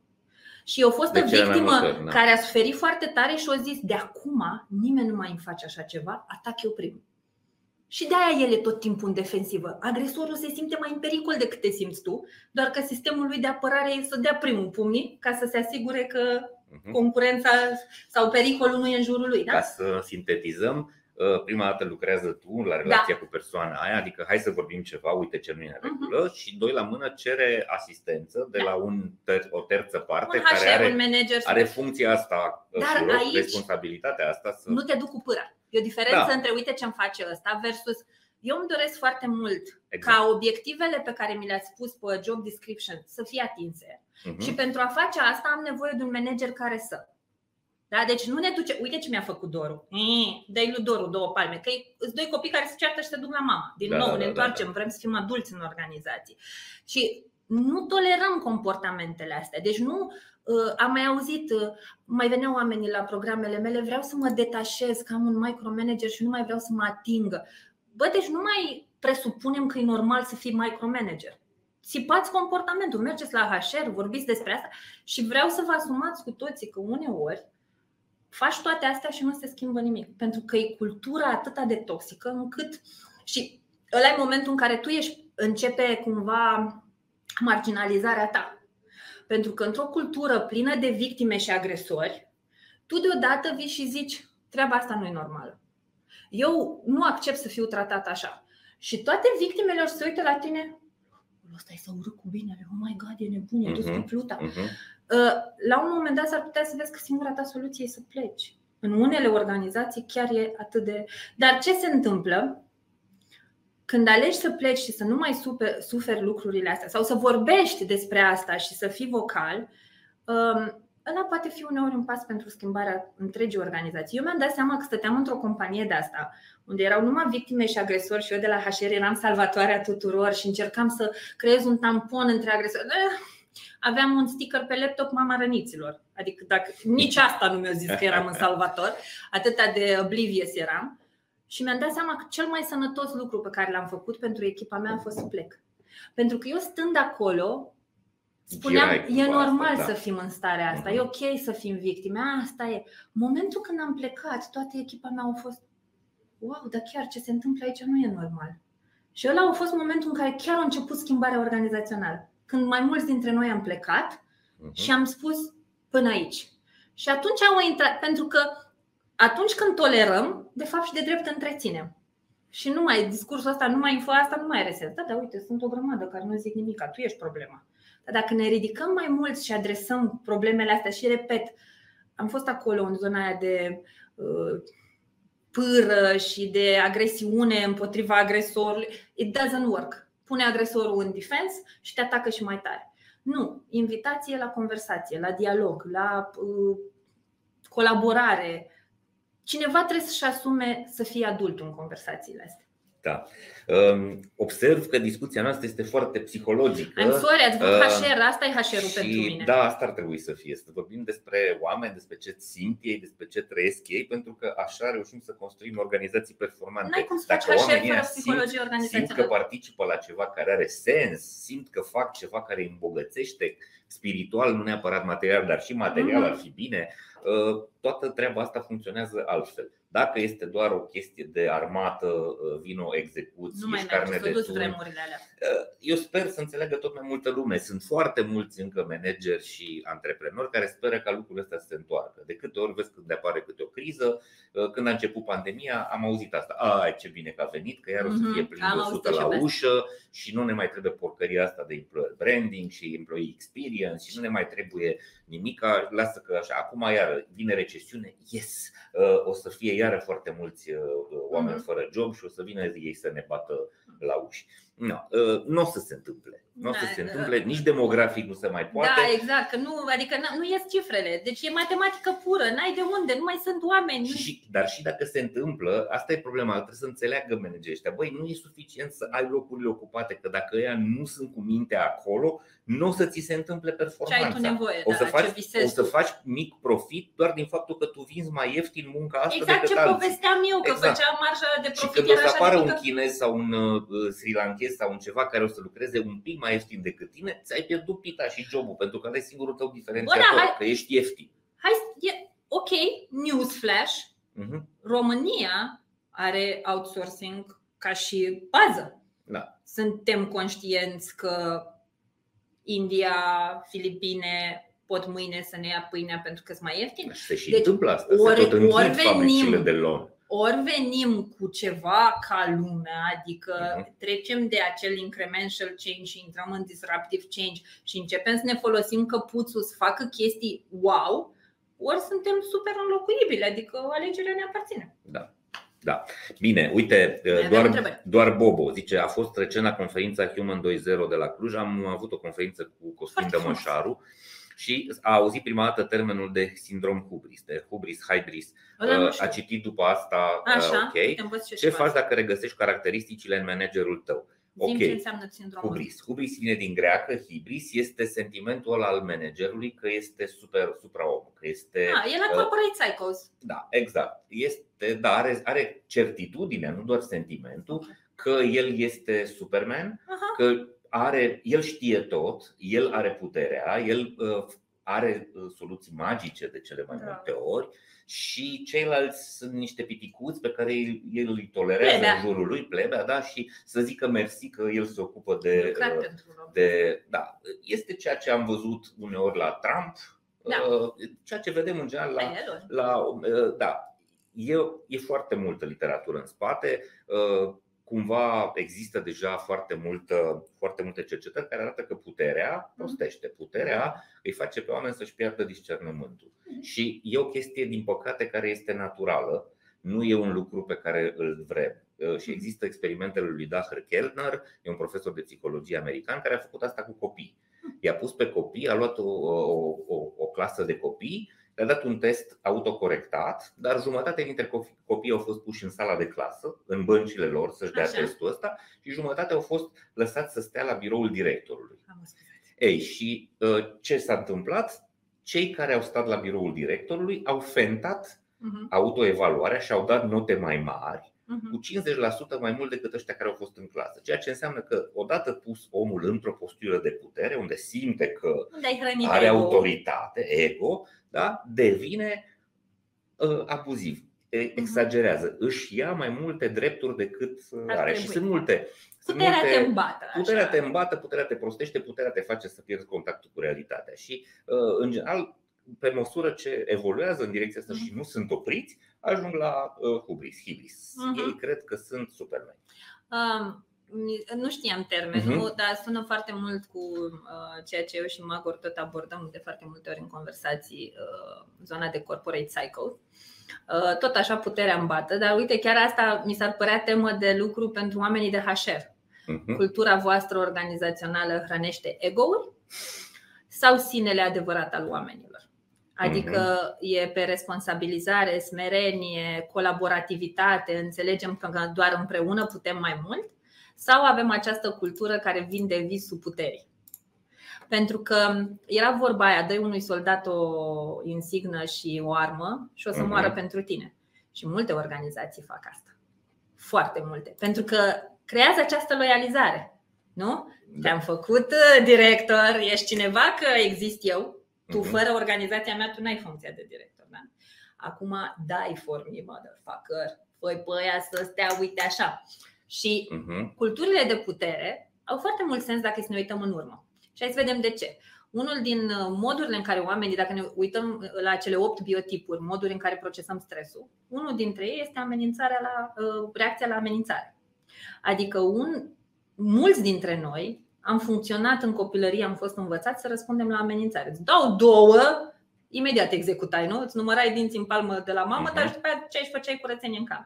Pentru că oamenii încă mai îmi scriu: băi, Andra, eu nu înțeleg, tu vorbești despre SF-uri de astea, cultură organizațională, proiect Spirneț, și la mine în companie imediat ce s-a țipat, oamenii se mobilizează. Pentru că trebuie să înțelegem că noi încă mai avem acest mod de funcționare de răspuns la amenințare, plus sindromul Stockholm, it's a thing. Devenim dependenți de agresorii noștri.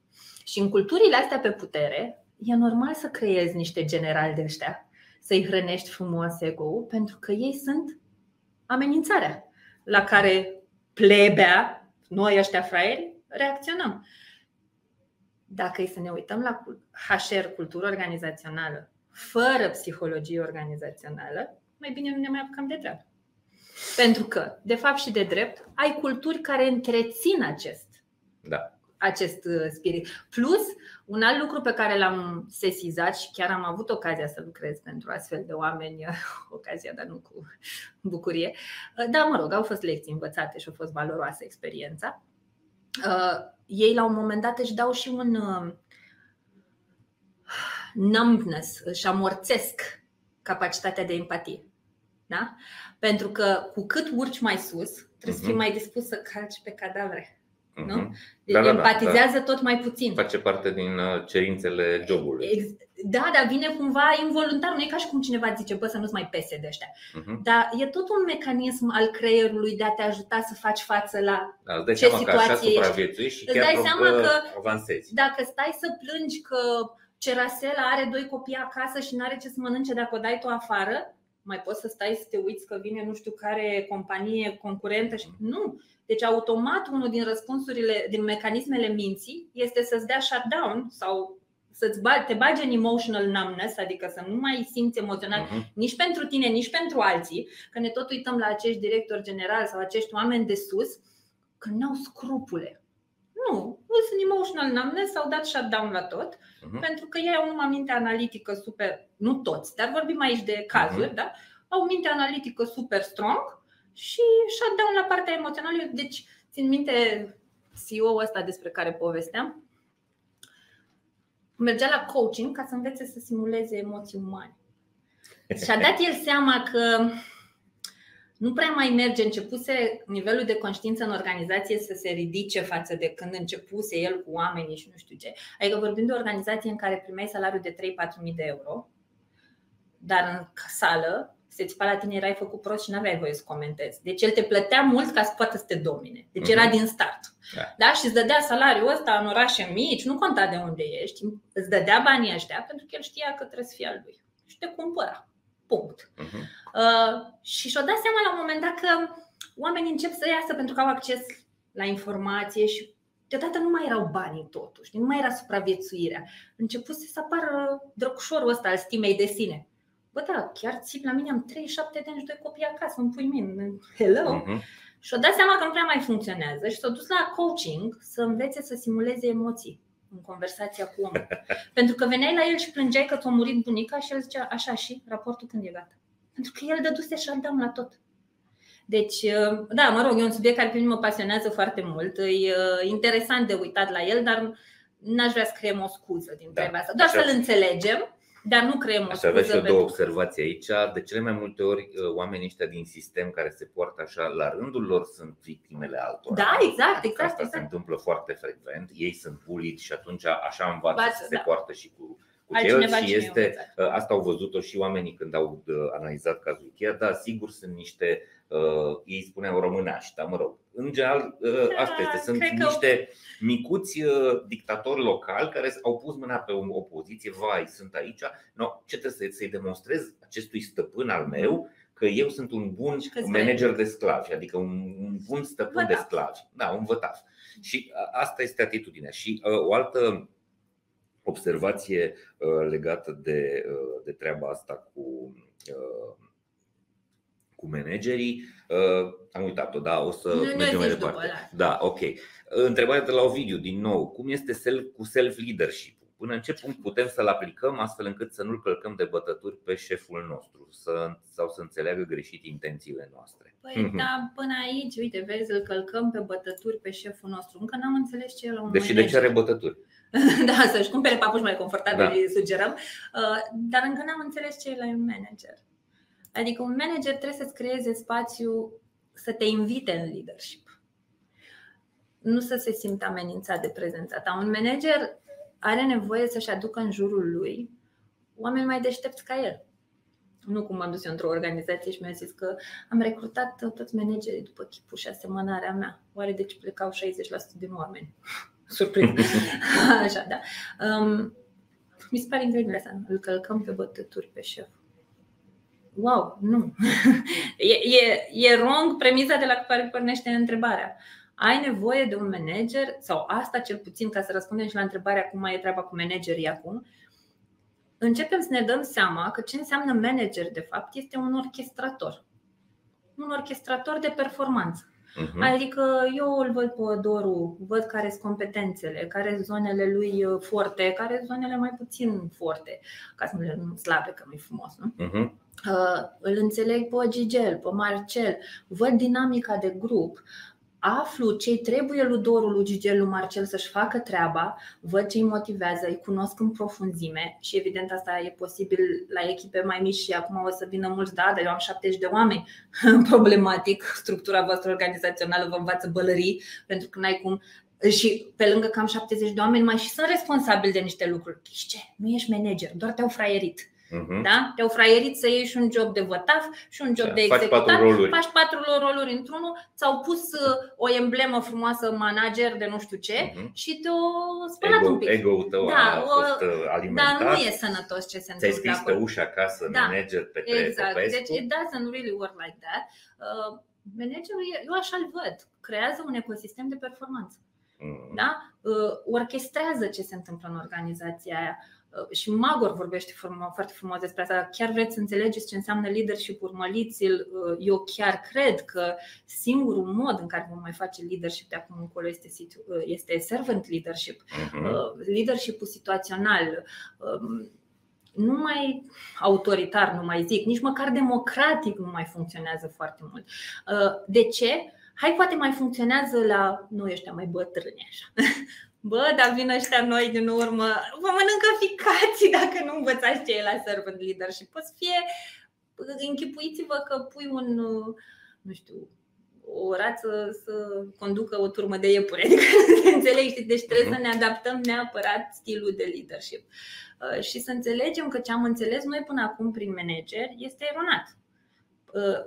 Vătaf nu este egal cu manager. Da, nicio șansă. Sub nicio formă. Și atunci nu prea, întrebarea, pur și simplu, noile vremuri n-ar trebui să mai aibă sens. Și dacă ai un manager care se simte călcat pe bătături, nu e foarte manager. Și atunci poate e cazul să încerci să adresezi. Uite, eu aș avea nevoie de la tine ca lucrurile să stea în felul următor. Tu ca manager poți să acorzi instrumentele astea de comunicare de care am nevoie ca să performăm împreună. S-ar putea să rămână un pic, să-i curgă o bală din colțul gurii, dar poate se trezește, știi? Eu cam la asta mă aștept. Acum plecăm de la permisa, că eu toată copilăria mi-am petrecut-o pedepsită la mine în cameră citind povești nemuritoare. Deci eu sunt foarte visătoare din fire. Pornim de la ideea că am multe idealuri de astea așa spre utopii. Dar eu asta visez, că tot mai mulți dintre noi vorbim despre asta într-un mod civilizat, educativ, cu invitație la colaborare.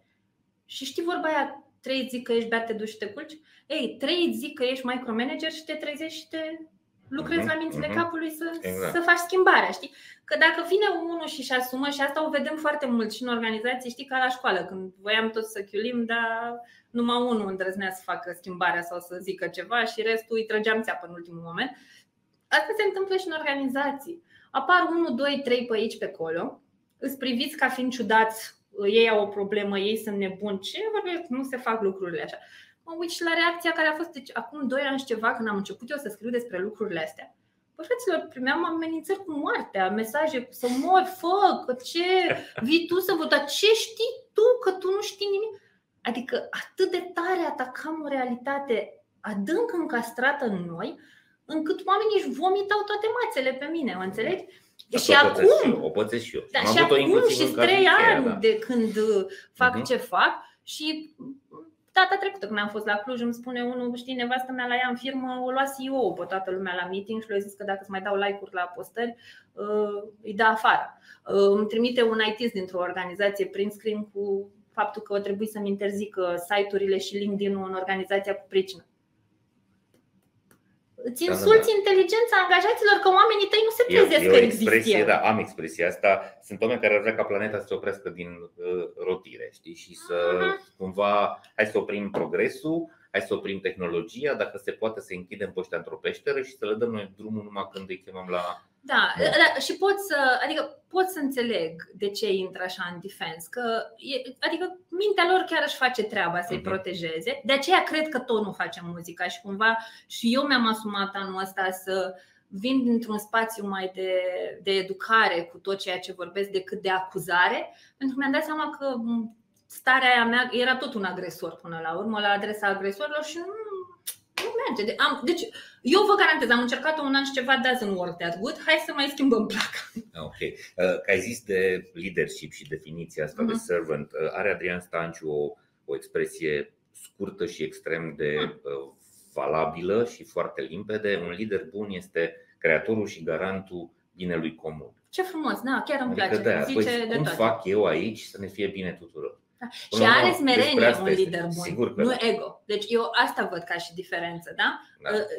El vine dintr-un rol de eu nu sunt succesul, noi suntem, versus ego care se laudă cu succesul. Încă noi avem problemele astea de semantică, smerenie, de multe ori te duce la biserică, la chestie de aia, la stat în genunchi. Nu știu, da, modestie. Da, smerenie este cuvântul. Smerenie e cuvântul corect. Ne duce la zona asta de Arsenie Boca. Ok, hai să luăm pe humbleness, dacă vă place. Da, modestie sau capacitatea de a servi. Despre asta e vorba, despre servant. Uite, Alina ne întreabă: ce facem când colega folosește rolul de victimă pentru a se poziționa în fața șefului ca fiind mai bun, mai muncitor decât ceilalți?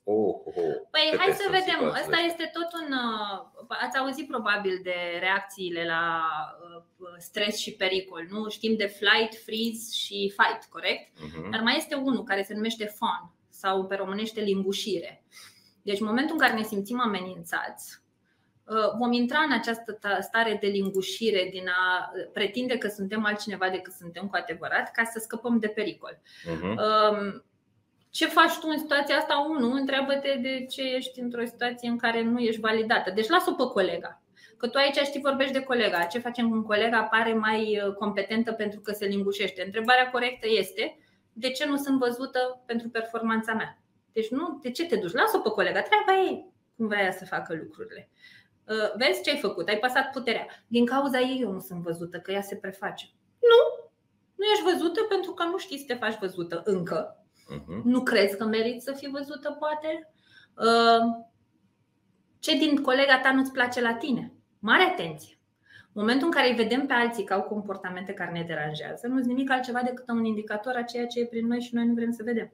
Deci puneți întrebarea asta într-o zi în care simți că ai mintea limpede, adică să fii detașată un pic emoțional, știi, să nu fie tocmai să fi întâmplat un episod la birou, tu să fii în spiraling acolo și să-ți pui întrebarea că nu funcționează. Într-o zi când ești tu cu tine, puneți foarte obiectiv: ce din mine nu-mi place la ea? Ce face ea care râcâie în mine?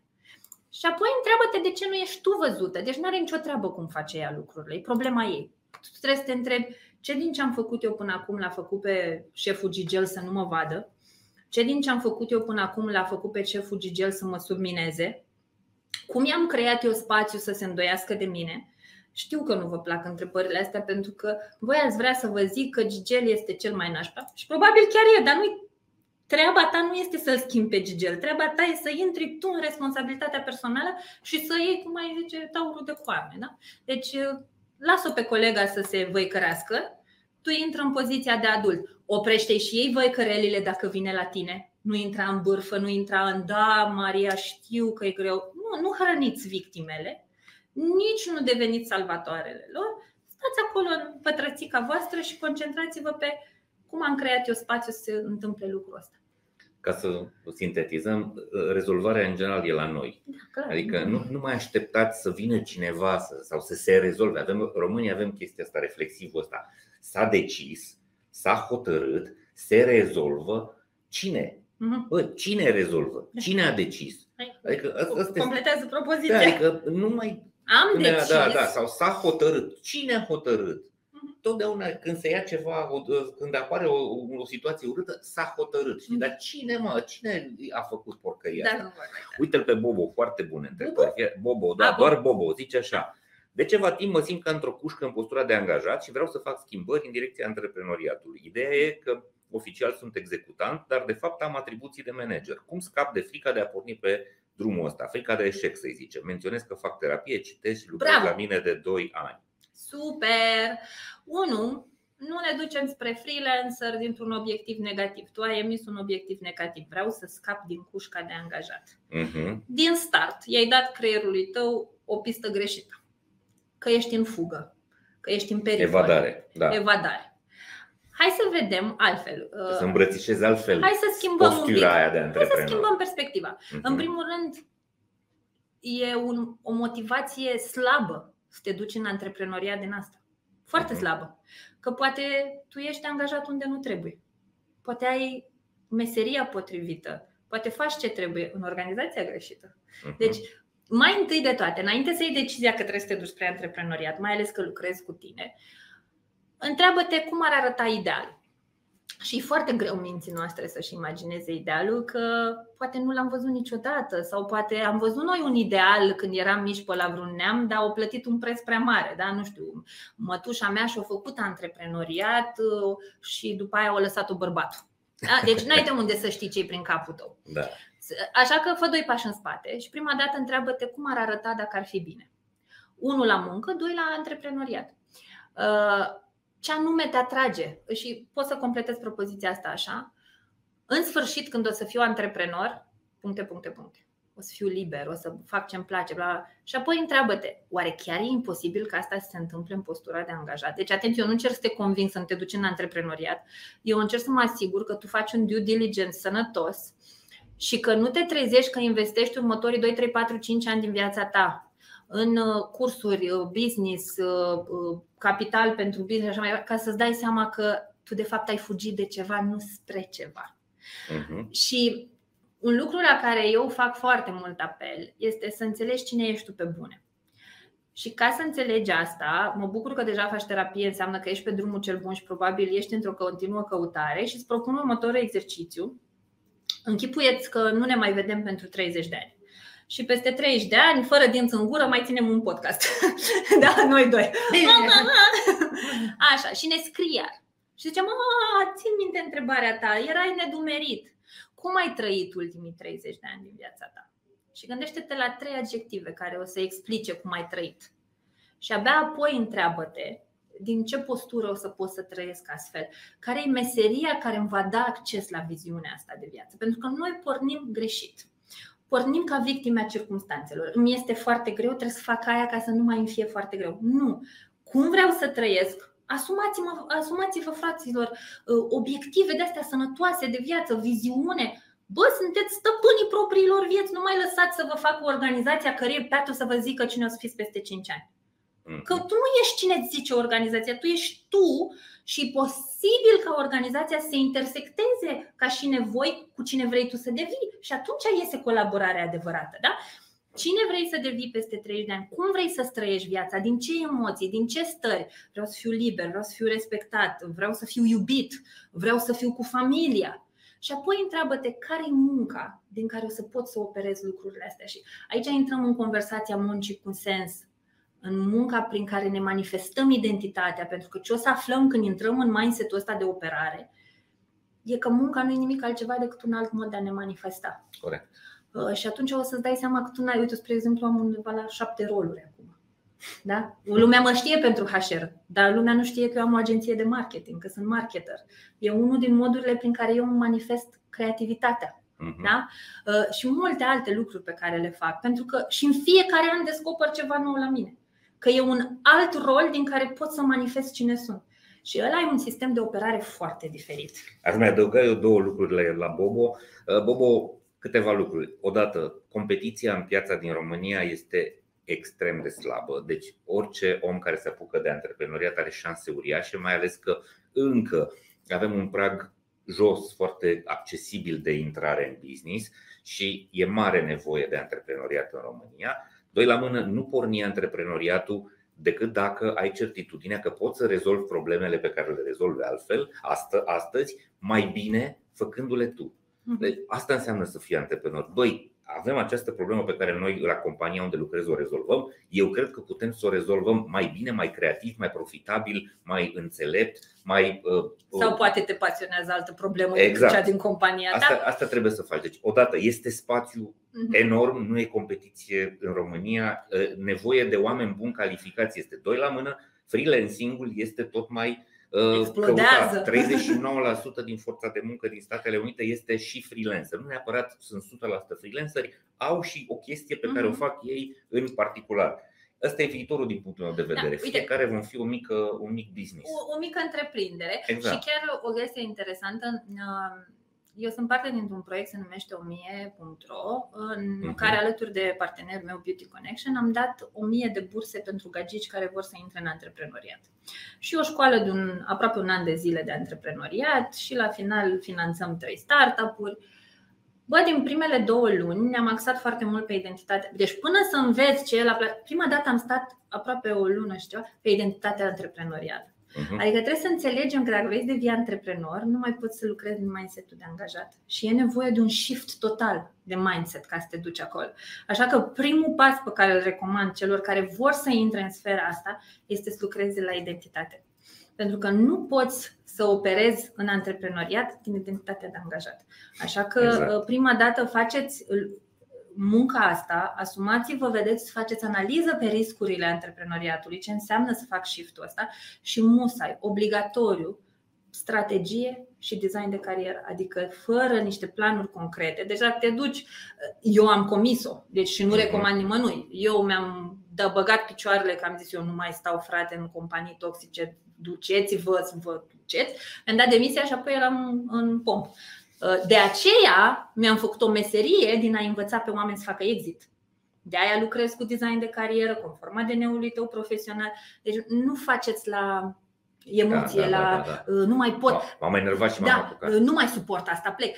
E într-adevăr un motor care pentru că furia este un combustibil, asta e o energie care se termină. Dar se termină și nu e sustenabilă. Chiar nu va ajuta. Energia care trebuie să te alimentezi este aia, dorința, pasiunea de a face lucrurile alea foarte deștept, în stilul tău și văzând că ai rezultatele. Și mai e ceva ce folosești foarte greșit aici, Bobo, frica de eșec. Deci noi suntem o cultură, România este o cultură a fricii ăsteia și a rușinii. Mamă, a dat faliment sau a făcut greșit. Nu există eșec.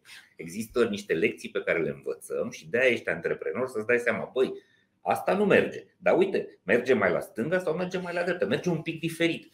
Nu e un eșec, este o lecție, este o învățătură. Cele mai mari inovații din lumea asta s-a ajuns la ele după ce au dat-o de gard de 100, de 200, de 700 de ori. Nenea ăla cu aspiratoarele Dyson a făcut 4000 și ceva de prototipuri până i-a ieșit aspiratorul bun. Bă, la fix la asta mă gândeam când veneam dimineața spre tine. Voiam să scriu o postare pe LinkedIn, dar n-am mai apucat. Că toată lumea știe, mamă, ce noroc ai cu școala de HR și cu centru de carieră. Fraților, am dat 5 business-uri de gard până la astea și inclusiv în cadrul școlii și a centrului toată lumea vede, știi, programele de succes, Transformative Careers, Transformative HR. Mamă, că-ți vin sute de oameni în programe, dar oamenii nu știu că pe lângă alea am lansat 50 programe la care s-a înscris un om, poate. Și mi-am dat seama învățând, ok, de ce nu te-ai înscris? Ce nu ți-a plăcut la cum am promovat programul ăsta? Ce nu ți-a... Și din ele, luând feedback continuu, am putut să creez programele astea care sunt fix ce au oamenii nevoie în momentul ăsta. Deci, fără greșeală, fără să învăț din ea, eu n-aș fi fost astăzi aici. Deci, cumva trebuie să ne renegociem relația cu greșeala. Cele mai de succes business-uri din lume au eșecuri în fiecare zi. Și învaț din aia, bă, n-am făcut bine asta. Poate să fie o performanță pe care poți să o interpretezi și ca un eșec. Nu știu, noi astăzi avem acum 39 de oameni se uită la noi. O pot lua ca un succes, o pot lua ca mă așteptam să fie 400. Data viitoare o să fie 400, o să facem lucrurile mai bine, dar ăsta este, îmbrățișează situația, înțelege-o și mergi mai departe. Uite, Cătă Coruțiu, foarte bun, Cătă Coruțiu este DevNest și zice așa: sunt cu totul pentru servant leadership, dar drawback-ul este că unii oameni, în general noile generații, ajung să creadă că totul li se cuvine. Și nu e periculos, cred că e nevoie de mai multă maturitate într-o organizație ca să poți practica tipul ăsta de leadership. Amin. De aceea eu propun această perspectivă a adultului, dar ne întoarcem un pic la ce am povestit eu de adult. Adult înseamnă asumare și responsabilizare. Și dacă tu ai o cultură organizațională care educă în sensul ăsta, și de ce zic că trebuie să facă asta, cultura?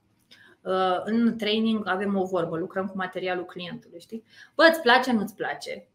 Cultura românească creează victime pe bandă rulantă. Bă, îți place sau nu, asta e adevărul. Hai să nu mai dăm la cotită.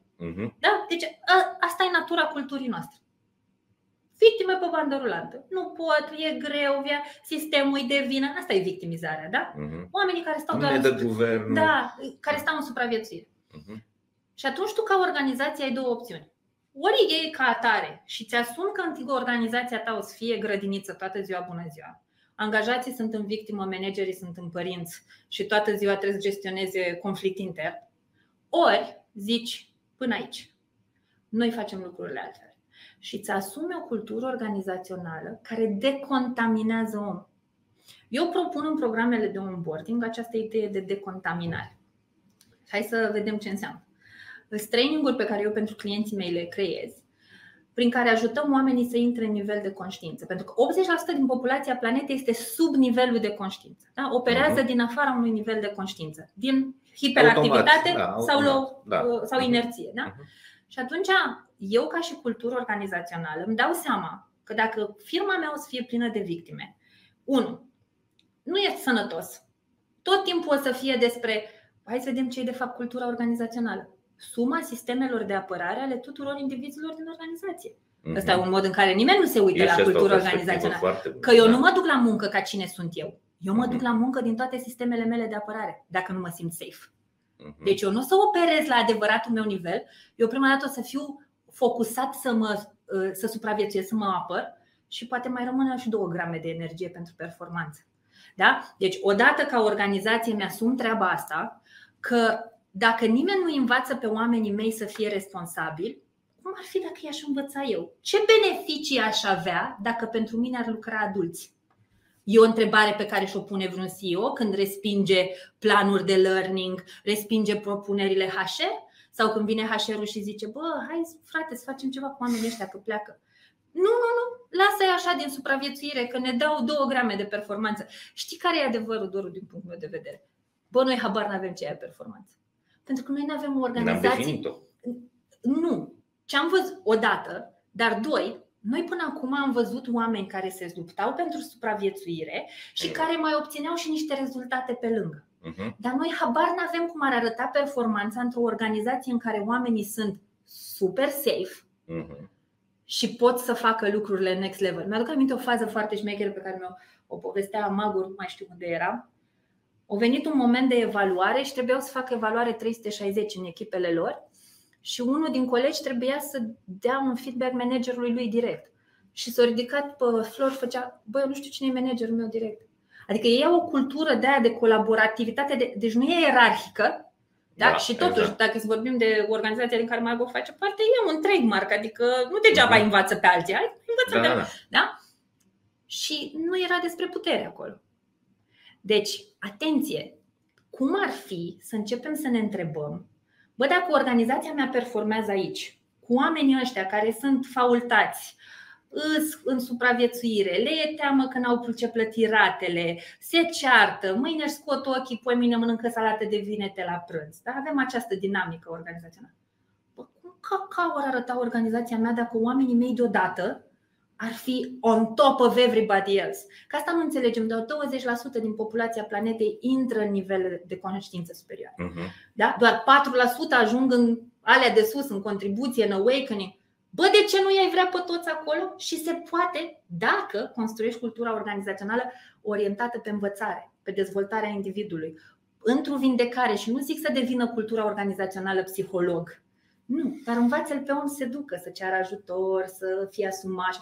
Deci înțeleg întrebarea ta și are foarte mult sens dacă organizația ia lucrurile ca atare. Dar dacă organizația calibrează pe toată lumea, uite ce înseamnă un angajat adult în organizația noastră. Hai să avem toți același limbaj. Pentru că dacă eu îți zic astăzi, băi, simt că e un pic gaslighting ce faci. Și ăsta este un discurs pe care îl avem toți angajații, suntem educați în sensul ăsta. Păi altfel se poartă conversația. Deci, clar, din punctul meu de vedere, organizațiile au nevoie de programe de decontaminare în onboarding. Bună asta. Am promis oamenilor că le dăm premii și să nu uităm asta. Editura Publică ne ajută astăzi cu 4 cărți pe care le oferim pentru cele mai bune întrebări. M-am gândit să, colegii mei o să ia legătura cu voi, Laura Mădălina Moise de pe LinkedIn și Ovidiu Moldovan de pe LinkedIn și dincoace pe YouTube, cu siguranță Ovidiu și cu doar Bobo au fost cei mai activi și cu foarte multe întrebări. Mulțumim. Mai așteptăm întrebări de la voi. Ne-am propus să stăm 2 ore, mai avem un sfert de oră. N-ar mai fi încă cumva întrebări active. Mă mai uit încă o dată și pe LinkedIn și mă mai uit o dată și pe Facebook. Dacă mai aveți lucruri, hai să ne uităm pe comentarii și încoace, nu. Ce voiam să te mai întreb, Andra? Unde crezi tu că greșim astăzi când ne uităm la organizațiile din țara asta ca angajator, noi ca oameni, când candidăm? Când candidăm, suntem candidați. Ce greșeli facem când ne uităm la organizații? Sau ce ar trebui să schimbăm în modul în care ne uităm la angajatori? Da, cred că și asta e o chestie care se tot schimbă. Că până acum, știi, ne uitam în organizația asta cine devin dacă vin la tine. Tot așa, pasam responsabilitatea, tu, organizație, mă faci să lucrezi cu mine. Deci nu, dar se schimbă cumva. Trebuie să înțelegem că se schimbă dinamica relației dintre angajat și angajator.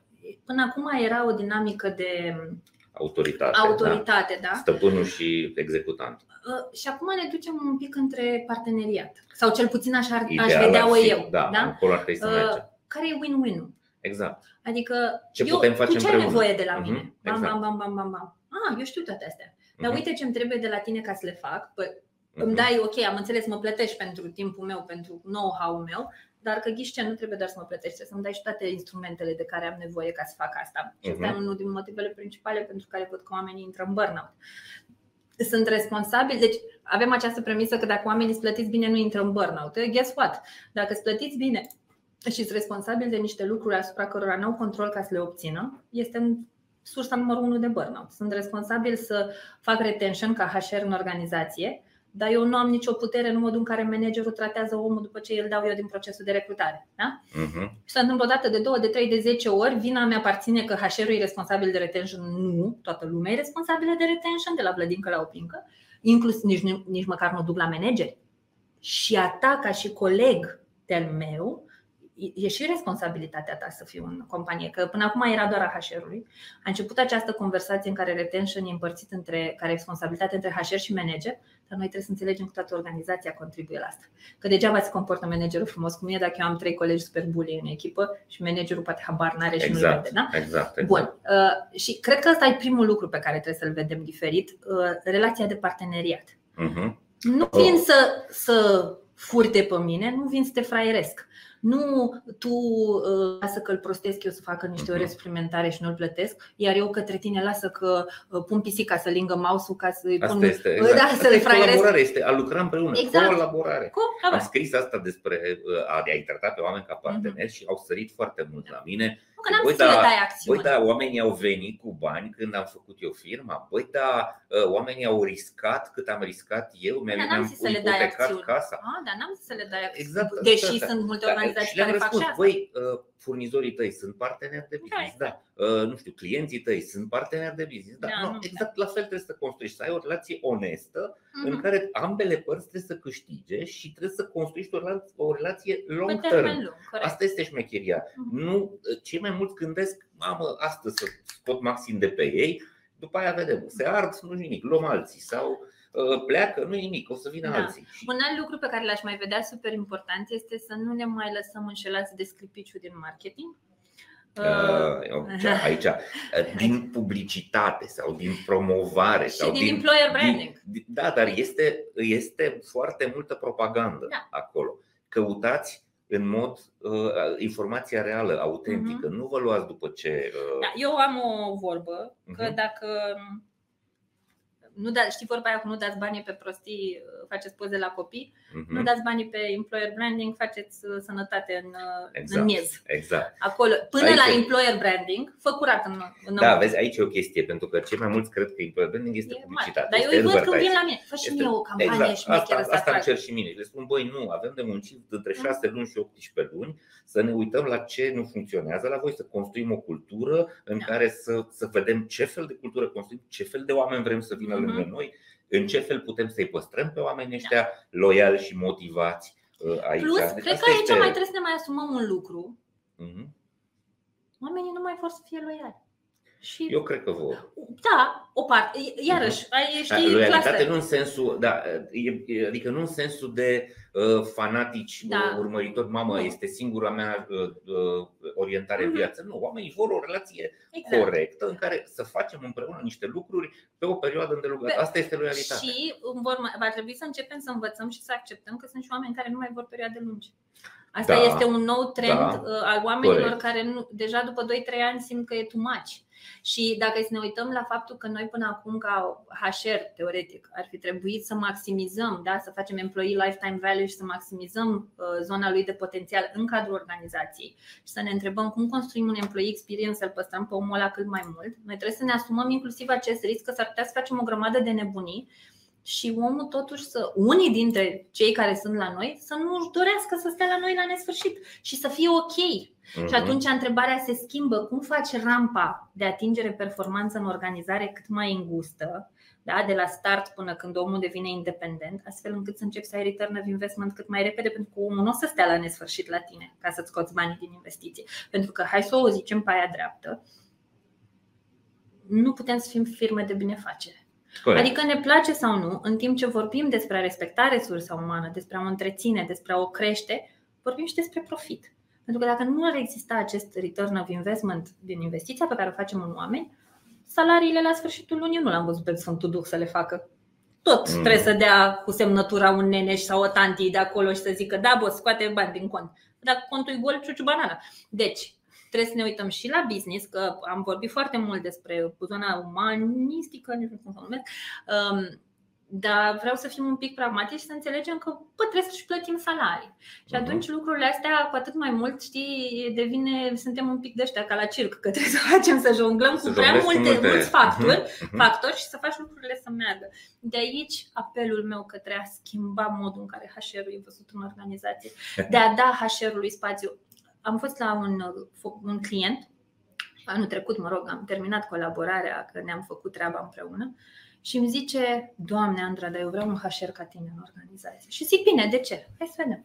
Păi știi și marketing, știi și psihologie, știi și HR, știi și matrix, știi de toate.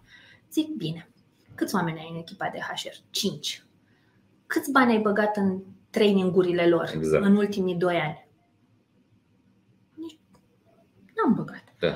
Eu am băgat peste 35.000 de euro în ultimii 2 ani în mine. Îți place de mine?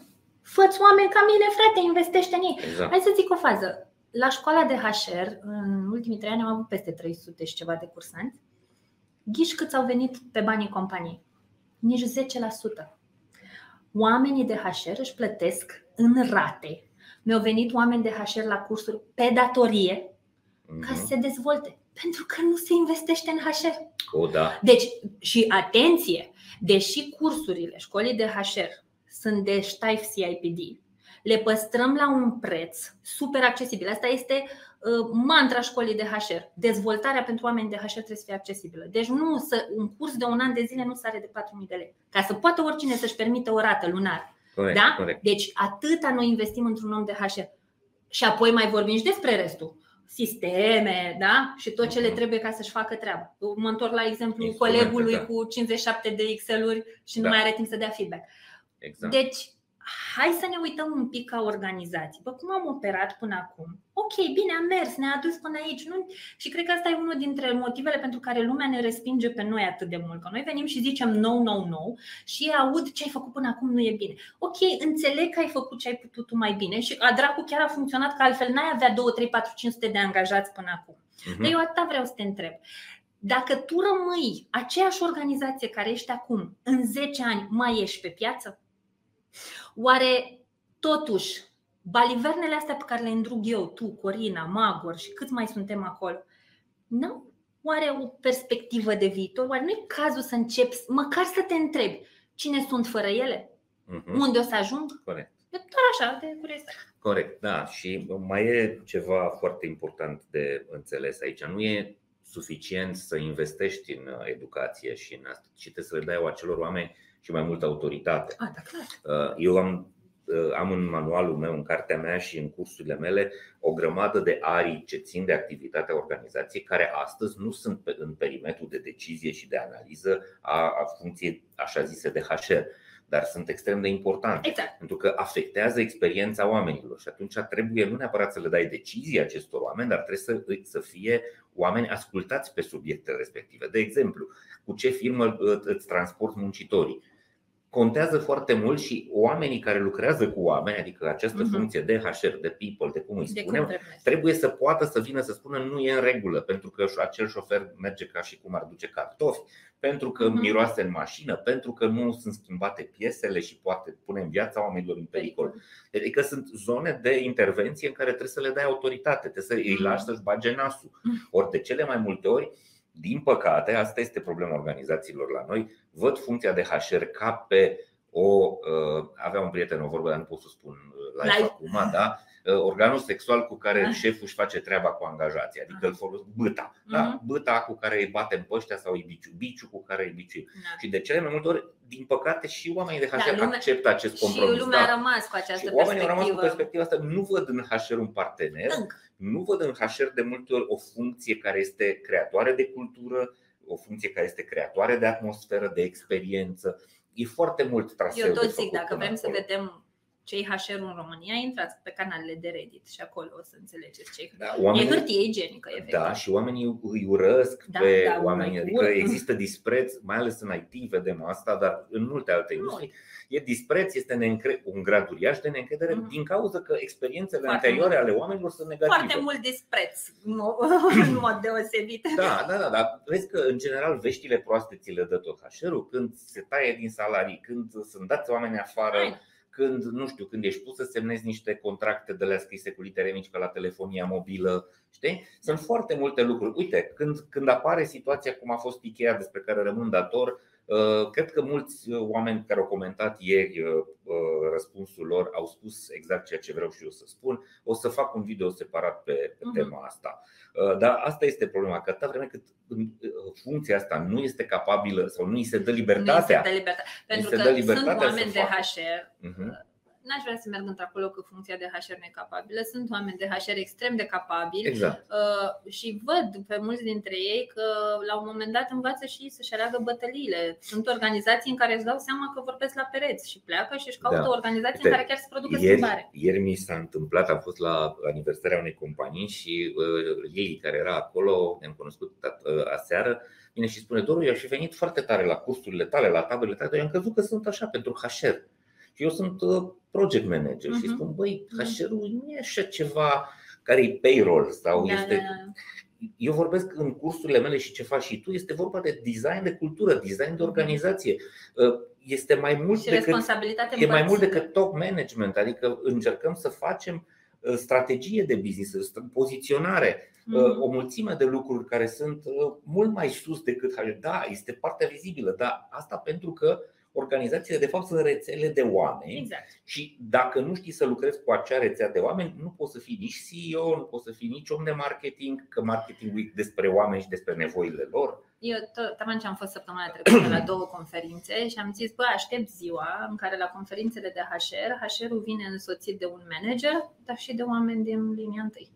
Adică să nu mai facem chestiile astea, ne segregăm singuri, știi? Adică doar la tine, doar la mine. Nu, hai să începem să înțelegem că unde sunt mulți, impactul crește. Și dacă învățăm să împărțim și leadership-ul și responsabilitatea asta de a avea grijă de oameni, s-ar putea ca lucrurile să stea diferit în organizații de acum încolo. S-a făcut 11, mai avem un minut. Andra, mulțumesc tare mult pentru întâlnirea de astăzi. Oamenii spun să mai facem și promit că o să mai facem. Avem în plan câteva lucruri, mai ales în zona asta de a vorbi despre drepturile legale pe care le au oamenii. Îmi scriu foarte mulți oameni care sunt în situația de a fi dați afară sau se întâmplă tot felul de presiuni, concedieri abuzive. De multe ori pot să le dau unele sfaturi, dar în general îi trimit: mergeți la avocat, mergeți la avocat, mergeți la avocat. Și din cauza asta mă gândesc să fac un episod cu Ana de la Avocatul, cu Ana Udriște, pentru că ea vede foarte multe situații de genul ăsta și o să încercăm să aducem mai multă lumină. Nu aș vrea să fim perceput nici tu, nici eu ca, nu știu, nebunii care vin, haiducii, Robin Hoodii din pădure, care vin ei cu poporul să se lupte cu establishmentul. Da, dar cred că e scoasă din context, că oricine e întreg la cap și ascultă podcastul ăsta sau, mă rog, ce fi fost întâlnirea noastră, o să audă responsabilitate personală de mai multe ori decât poate număra. Deci nu poți să vii să-mi spui că eu vin aici și sunt Robin Hood, pentru că eu chiar îi îndemn pe oameni să-și asume și ei responsabilitatea pentru ce se întâmplă, dar nu mă pune să le-o cer doar lor. Asumă-ți-o, frate, și tu. Exact. Oameni buni, vă mulțumim tare mult pentru întâlnirea de astăzi. Nu uitați, cei care trebuie să primiți premii de la noi, Laura Mădălina Moise, Ovidiu Moldovan și dincoace Bobo și Ovidiu, pentru că nu știm cine sunteți, vă rog să ne scrieți pe... și uite, să-i dăm și Alinei, și Alina Vinț. Sunteți 5, o să dăm 5 cărți. Dacă îi păcălesc eu pe cei de la Editura Publică, am promis 4, dar o să facem 5. Scrieți-ne pe podcast@hackingwork.ro sau pe news@hackingwork.ro sau pe adresele de mail de la Școala SPOR, oriunde. E important să aflăm adresele voastre ca să putem să vă trimitem cărțuliile. Este o carte foarte deșteaptă legată de cum putem să ne organizăm mai bine și să facem lucrurile ca să funcționeze în primul rând pentru noi. Andra, un mesaj de final, nu știu, ce faci la Cluj, ce faci la Timișoara. Mâine ne vom întâlni cu comunitatea HR School. Da, școala de HR din Cluj, după aia ne ducem la Timișoara. Da, cred că așa mesajul meu de final rămâne zona asta de responsabilizare a individului, de a ne lua puterea înapoi și musai să începem să ne întrebăm ce, Doamne iartă-mă, înseamnă să muncim conform identității noastre, pentru că nu suntem la muncă atâta de bitter și de secați doar pentru că oamenii din jur sunt răi. Suntem și pentru că facem lucruri împotriva firii noastre. Mulți dintre noi n-am mai apucat să povestim despre asta, dar cu altă ocazie cu drag, cum ajungem în meseriile pe care le avem, cum ne hrănim niște tipare toxice de viață din chestiile astea. Și atunci hai să începem să ne întrebăm cum ar arăta viața noastră dacă începem să muncim conform identității noastre. Și e o rugăminte foarte mare către colegii de breaslă să invite oamenii în conversație despre HR. Până și mie îmi place aia cu people, culture, adică sunt o grămadă de definiții mișto, dar repet, hai prima dată să vedem în ce stadiu suntem acum, să fim foarte obiectivi când analizăm.